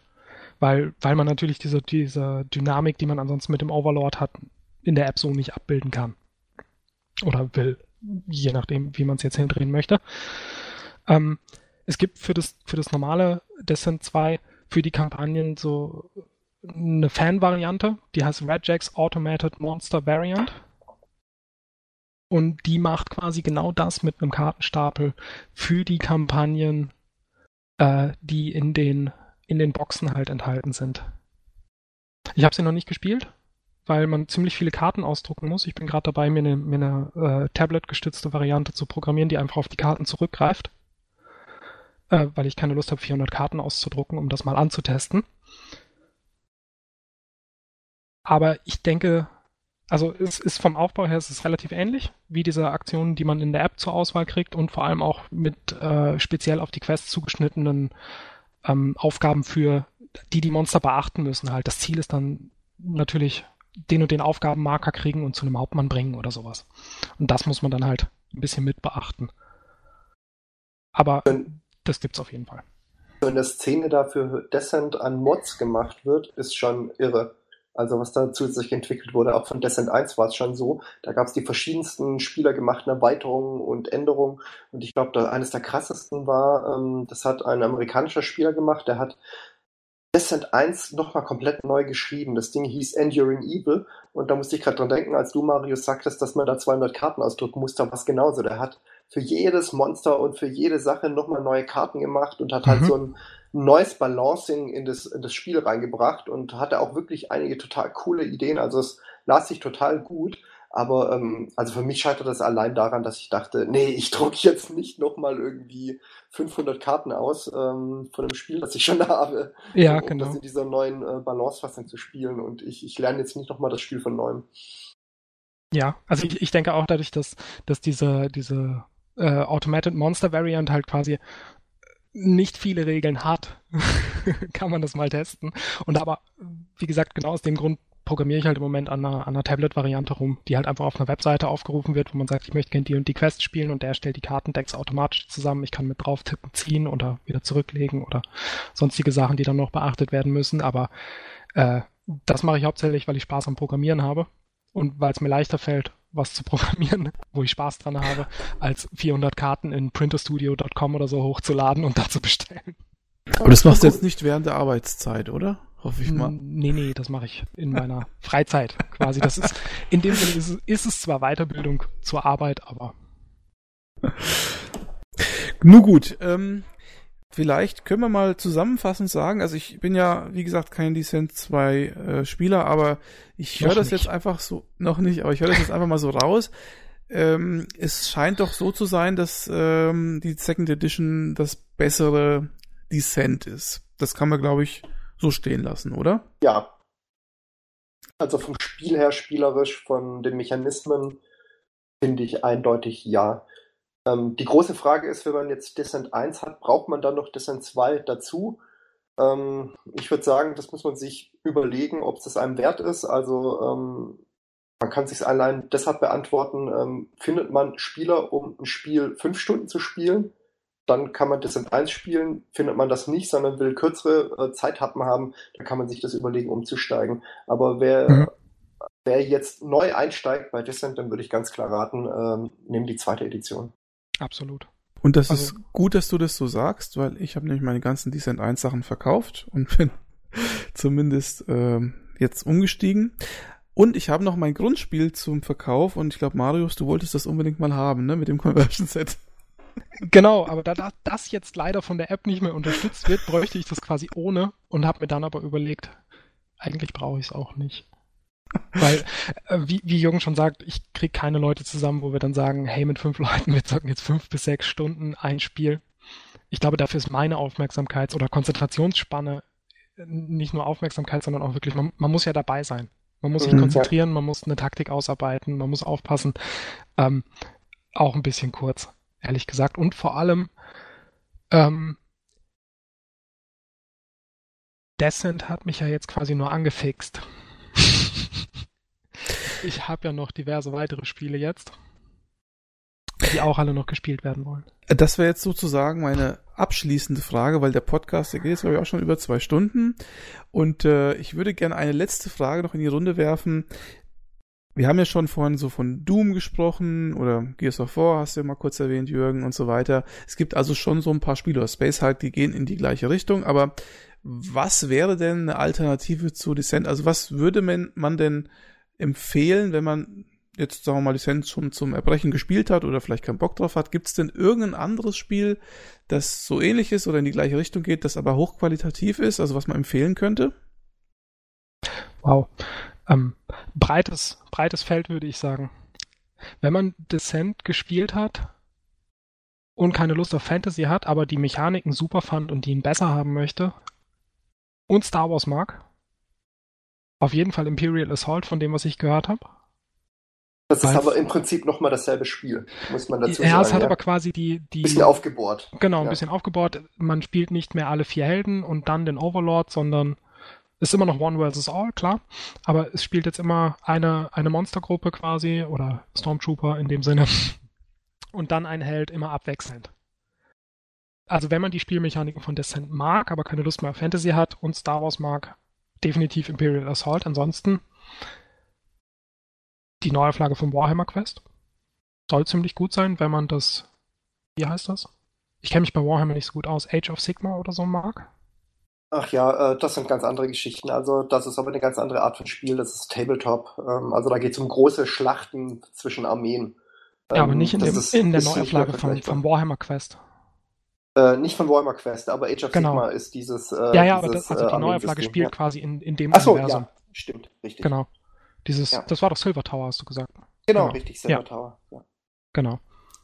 Also man muss dazu sagen, momentan ploppen über Kickstarter die Dungeon Crawler äh, aus dem Nichts, äh, wie, also ja. die Pilze aus dem Boden. Also da gab es vor kurzem ein Conan-Spiel, das unglaublich gehypt wurde mit wunderschönem Material. Wie es spielerisch ist, weiß ich nicht. Ähm, es kommen auch schon neue raus, heraus. Nee, äh, stimmt, das ist, glaube ich, noch in der Entwicklung oder noch nicht genau. ausgeliefert. Ist noch nicht ähm, ausgeliefert, auf jeden Fall.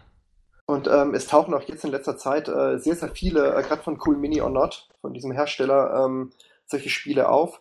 Ich glaube, eines der erfolgreichsten ist Zombicide. Ähm, dieses mhm. äh, Zombie-Überlebensspiel, da gibt es inzwischen auch eine Mittelalter-Variante davon. Ich habe es kann ich nur empfehlen. Gespielt. Ja, ist gut. Ja, also Black Plague ist mein erstes ja. Zombicide. Ja. Finde ich super. Ja. Ist von den Mechaniken her nicht so komplex wie Descent. Gerade, gerade Sichtlinie ist überhaupt kein Thema. Man kann nur nach links, nach rechts, nach hinten und vorne gucken, nicht diagonal. Und entweder man sieht was oder man sieht nichts. Ähm, auf Straßen kann man halt unendlich weit gucken, in Gebäuden immer nur ein Feld weit. macht die ganze Sache deutlich einfacher. Es gibt keine Diskussion über Sichtlinie, falls jemanden das annerven sollte. Und es spielt sich einfach sehr, sehr flott, finde ich. Man, man läuft rum, man schnetzelt einen Zombie, man kriegt sofort einen Erfahrungspunkt, man kann die Räume durchsuchen, man findet sofort neue Waffen oder halt äh, einen Apfel zum Beispiel, den man gegen Erfahrungspunkte tauschen kann. Allein die, die Horden an Zombies, die auf dem, äh, auf dem Brett sind, beeindruckend. Also man, man kriegt halt wirklich dieses, dieses Zombie-Gefühl, was man aus äh, den, den Filmen aus den 70ern oder meinetwegen auch von Walking Dead kennt. Mit diesen großen Zombie-Horden, das, das bringen die echt gut rüber auf dem Brettspiel. Sind natürlich auch alleine in der, in der Core-Box von Black Plague sind 71 Figuren drin oder so. Ich glaube, die kostet auch 120 Euro oder so, also das ist richtig viel Geld. Nee, die gibt's gerade. 100 oder? Nee, ich habe 80 gezahlt. Bei eBay okay. ploppen jetzt aber die ganzen Kickstarter-Leute auf. Man kriegt das Grundspiel, habe ich jetzt diese Woche und letzte Woche schon gesehen, für 65. Und okay, ey, für 65 gut. auf jeden Fall mitnehmen. Definitiv 80 ist noch okay. Aber für 65 kann man nichts falsch machen, weil man wird es auf jeden Fall für 65 wieder los, wenn es einem nicht gefällt. Was aber meine Empfehlung wäre, auf deine Frage, Alex, äh, mhm. als Alternative, ähm, aus meiner Sicht ist Descent momentan von den Dungeon Crawlern, die ich in letzter Zeit gesehen habe, das überzeugendste, das rundeste und das wirklich, ich finde, gelungenste Spiel. Ähm, ich würde jemanden, der sich, der davon jetzt genug gespielt hat, würde ich eher raten, ein Spiel vielleicht in einem ähnlichen oder gleichen Fantasy-Setting zu nehmen, das allerdings spielerisch ein bisschen anders ist. Und ich würde dann raten, sich vielleicht so etwas anzuschauen wie Rune Wars, ein wirklich hervorragendes Spiel. Spielt auch im gleichen Universum wie Descent, ähm, ist allerdings mehr so ein ähm, klassisches Zivilisationsausbreitspiel. Also man, man hat dann seine seine Rasse und man versucht auf äh, so einer Weltkarte sich sozusagen auszubreiten. Allerdings hat man auch seine Helden, man erfüllt auch Quests und ähm, sehr, sehr spannendes Spiel. Oder auch, dass man sich mal sowas wie Battlelore anguckt, wurde jetzt ebenfalls mit dem vor dem Descent-Hintergrund herausgegeben. Ähm, ebenfalls ein sehr überzeugendes Spiel, eher so ein Armeenspiel, aber trotzdem auch so diesen Fantasy-Charakter oder eines der, der ganz, ganz äh, vielen anderen Spiele. Ich glaube, ich würde eher empfehlen, ähm, dass man sich da vielleicht mal so ein bisschen in diesem Fantasy-Bereich mal noch so ein bisschen links und rechts von den Dungeon Crawlern umschaut. Was übrigens interessant ist, weil du gerade Rune Wars sagst und ähm, Descent-Hintergrund, tatsächlich ist es so, ähm, ich hatte mir mal für den fürs erste Descent äh, Heldenfiguren gekauft, die gab's da so einzeln und bei den Heldenfiguren war die Heldenkarte für Descent mit dabei plus irgend so eine Karte, ich glaube für Rune Wars tatsächlich. Also man hat da quasi für zwei Spiele die Heldenkarten bekommen und konnte die Figur scheinbar auch in beiden Spielen verwenden. Und ich glaube für ähm, für ein paar andere auch noch für Runebound Rune wahrscheinlich. Bound, Runebound, ja. vielleicht war es auch das, ja, ich weiß nicht mehr ja. ganz genau. Und dann gab es noch dieses Dragon Quest, glaube ich. Äh, ist das Dragon Quest? Ähm, Dun da waren Dungeon ebenfalls Quest, Dungeon Quest, ja genau, danke. Ja. Dungeon Quest, da waren ebenfalls Karten für Rune Wars und für Descent und Runebound mit, mit dabei. Mhm.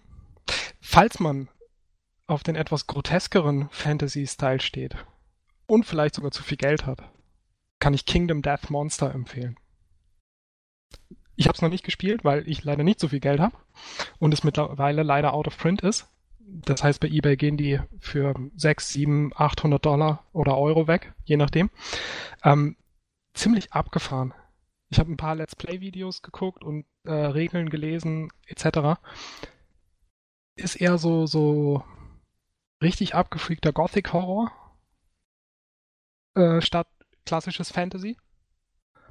Aber von den Mechaniken her ziemlich cool. Man, man hat halt quasi ein Monster, was man sich aussucht, ähm, für das man auf die Jagd geht. Und dann kommt erstmal die Jagdphase, wo man halt quasi noch nicht gegen das Monster kämpft, sondern erstmal nur versucht, es überhaupt so weit zu kriegen, dass man gegen es kämpfen kann. Man kann während dieser Jagdphase, wenn die sich zu lange hinzieht, schon verhungern mit seinen Leuten.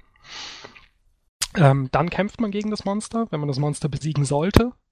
Eine Grundregel in dem Spiel ist, wenn irgendwas zweifelhaft ist, entscheidet zugunsten des Monsters. Ähm, dann kämpft man gegen das Monster und erlegt es dann schlussendlich und kriegt daraus quasi neue Crafting-Teile.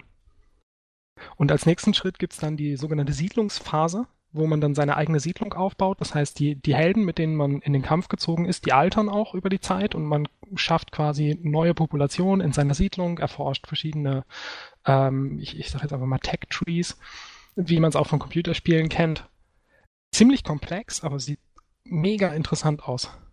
Und die Leute, die es 2012 auf Kickstarter gebackt haben für 150 Dollar, freuen sich, glaube ich, gerade einen Ast. das glaube ich. Weil ähm, 150 Dollar kostet mittlerweile eine Erweiterung für ein Bossmonster. Also auch regulär. Der reguläre Preis fürs Grundspiel sind 400 Dollar, aber letzte Woche sind zwei weggegangen bei eBay für 630 und 750. Wahnsinn, oder? Das ist der Hammer. Es ja. geht gar nicht. Und man muss alle Figuren, muss man dazu sagen, selber zusammenbauen. Also nicht was für jeden. Aber ich glaube, was haben die geschrieben? Allein die, die Grundbox von dem Spiel wiegt äh, 8,5 Kilo. Also an Material, äh, dementsprechend groß ist sie halt auch und dementsprechend umfangreich ist das Ganze. Also sieht super interessant aus, gerade wenn man auf so ein bisschen wirklich Horror-Monster steht. Ähm, und auf komplexe Mechaniken, weil es wirklich viel zu beachten gibt und viele, viele Charakterbögen und also wie gesagt, wenn ein Charakter stirbt, ist er halt tot. Kann man den Charakterbogen wegschmeißen und hoffen, man hat in der Siedlung noch mehrere, die man dann das nächste Mal mitnehmen kann. Sehr interessantes Spiel. Dann darf ich vielleicht auch noch mal was in die Runde werfen, ähm, um meine eigene Frage vielleicht zu beantworten. Tatsächlich ähm, in diesem besagten äh, Comic- oder Brettspielladen, den ich vorhin erwähnt hatte, komme ich immer mal wieder an einer Packung vorbei, ähm, die interessant ist für Leute, die gerne D&D oder also D&D Pen and Paper oder vor allen Dingen äh, D&D Fantasy Romane gelesen haben. Es gibt nämlich ein Spiel, das nennt sich Legend of Drizzt und das ist quasi ähm, von dieser Dunkelelf-Trilogie eine Adaption als Brettspiel. Ähm, also quasi ein D&D-Brettspiel. Da gibt's noch weitere D&D-Brettspiele, da sind andere Themen, aber die Grundmechanik ist immer die gleiche. Aber gerade dieses Legend of Drizzt, da laufe ich immer wieder dran vorbei. Das ist eine Riesenpackung. Also ich habe ja schon vorhin eingangs erwähnt, ich stehe auf Haptik und Optik und alles, was in dieser Packung drin ist und auf die Packung an sich und wie schwer und so. Und äh, jedes Mal, wenn ich das Ding in die Hand nehme, denke ich mir, wie geil ist das eigentlich? Ich kaufe es mir zwar nicht, weil ich mir denke, noch ein Spiel, das ich nicht spiele, ist irgendwie Geldverschwendung. Aber äh, wenn man so die Rezensionen liest von den Leuten und ähm, so generell sich das mal anschaut, das Material ist sehr, sehr hochwertig. Äh, ist auch ein Dungeon Crawler, soll ein bisschen weniger komplex sein als Descent und äh, aber auch schneller sich spielen. Also soll ein doch sehr gutes ähm, Dungeon Crawler Spiel sein und es hat halt diesen diesen Bonus. Ne? Also ich habe diese mm, Dunkelelf-Bücher unheimlich gern gelesen früher. Und wenn man natürlich jetzt mit Drizzt oder mit Guinevere oder so da durch die Gegend rennt, das ist schon irgendwie was Cooles. Und wenn man D&D generell mag, dann trifft man ja auch auf bekannte Gegnertypen und so. Also ich habe es jetzt wie gesagt nicht gespielt, nur die Rezension gelesen, aber falls das hier jemand hören sollte, ich hoffe, dass es jemand hört, was wir hier erzählen. Dann äh, das wäre gut. Hätte ich schon ganz gerne, wenn da mal jemand, äh, falls jemand das gespielt hat, in die Kommentare schreibt, ob das wirklich so gut ist, wie ich mir das so meiner Fantasie vorstelle. Ich habe es noch nicht gespielt, aber es ist auf jeden Fall, wie ich weiß, vom Mechanismus her auch eines der Spiele, die man als Spieler gegen das Spiel spielt. Das heißt, da gibt es keinen Spieler, der die Monster steuert, sondern die Monster werden von dem äh, Spiel selbst gesteuert, ebenfalls über so einen, so einen Mechanismus. Mhm. Sotti, das wäre die Ausrede für dich. Du guckst einfach nach Spielen, die du auch alleine spielen könntest. Ja, stimmt. Geht genau. übrigens über die App auch bei Descent 2 jetzt. Hervorragend. Genau. Ja. Also guck dir die auf jeden Fall mal an. Ja. Ich äh, werde euren Hinweis beachten. Wenn ich mich durch mein ganze Pile of Shame in Steam-Spielen durchgebohrt habe, werde ich vielleicht mal. Das wird nie passieren. ja, Steam Summer Sale war leider wieder mal tödlich. Gut. Ähm, ja, ich würde sagen, damit beschließen wir das Ganze auch. Ähm, außer ihr habt noch irgendwas ganz Wichtiges zu Descent äh, zu sagen, dass ihr der Welt mitteilen wollt. Spielt das. Spielen, genau. genau. Das ist ganz, ganz wichtig. Also es macht wirklich super viel Spaß. Ich kann es jedem, der auch nur ein bisschen auf, auf Rollenspiele steht und vielleicht mit der, mit der Überlegung gestartet ist, so wie ich, äh, ob man nicht vielleicht mit mehreren Leuten Pen and Paper Rollenspiel spielen möchte und keine Lust hat, sich mit fünf Leuten in alle Regelbücher einzulesen. Ähm, was eigentlich der Hauptgrund war, warum wir dann bei Descent gelandet sind, weil wir dachten, es ist vielleicht doch nicht ganz so komplex und es muss vor allem nicht jeder die Regeln gelesen haben. Man kann sie anderen Leuten auch relativ simpel erklären, wenn man klein anfängt. Und so war es dann in der ersten Runde tatsächlich auch. Ich hatte da ein Dreiviertel des Regelheftes gelesen, mein Kollege die Hälfte und die anderen gar nichts. Obwohl ich es drei Wochen vorher als PDF rumgeschickt hatte. Das ähm, ist immer so. Ja. Aber deswegen war es auch wirklich eine gute Entscheidung, dass wir, dass wir das dann, also dass mhm. wir Descent gespielt haben. Es ist einfach ein tolles Spiel. Das finde ich, äh, sind super Schlussworte. Dann möchte ich mich doch mal ganz herzlich bei euch beiden für die Teilnahme bedanken. War eine sehr schöne Runde. Und endlich mal auch irgendein Thema, was nicht mit Computerspielen zu tun hat. Das war auch sehr erfrischend. Ähm, also vielen Dank. Vielleicht äh, in Zukunft öfter mal. Also es gibt ja noch ganz viele andere Brettspiele, über die man reden kann. Und ich denke, das wäre vielleicht auch in eurem Sinne, oder? Sehe ich das falsch? Ja, absolut. Und auch ganz herzlichen Dank an dich als Gastgeber und für die Möglichkeit, hier bei dir mitzumachen. Genau, da schließe ich mich daran. Ich bin immer gerne dabei. Eigentlich fast egal zu welchem Thema. Finde es immer sehr schön hier. Danke. Wunderbar. Gut, dann wünsche ich euch beiden noch einen schönen Tag oder einen schönen Abend. Man weiß ja nicht, wann wir es aufgenommen haben. Und ähm, wünsche den Zuhörern draußen, dass ihr viel Spaß mit diesem Podcast hattet und bis zum nächsten Mal. Auf Wiedersehen. Tschüss. Tschüss. So. User in your channel stopped recording.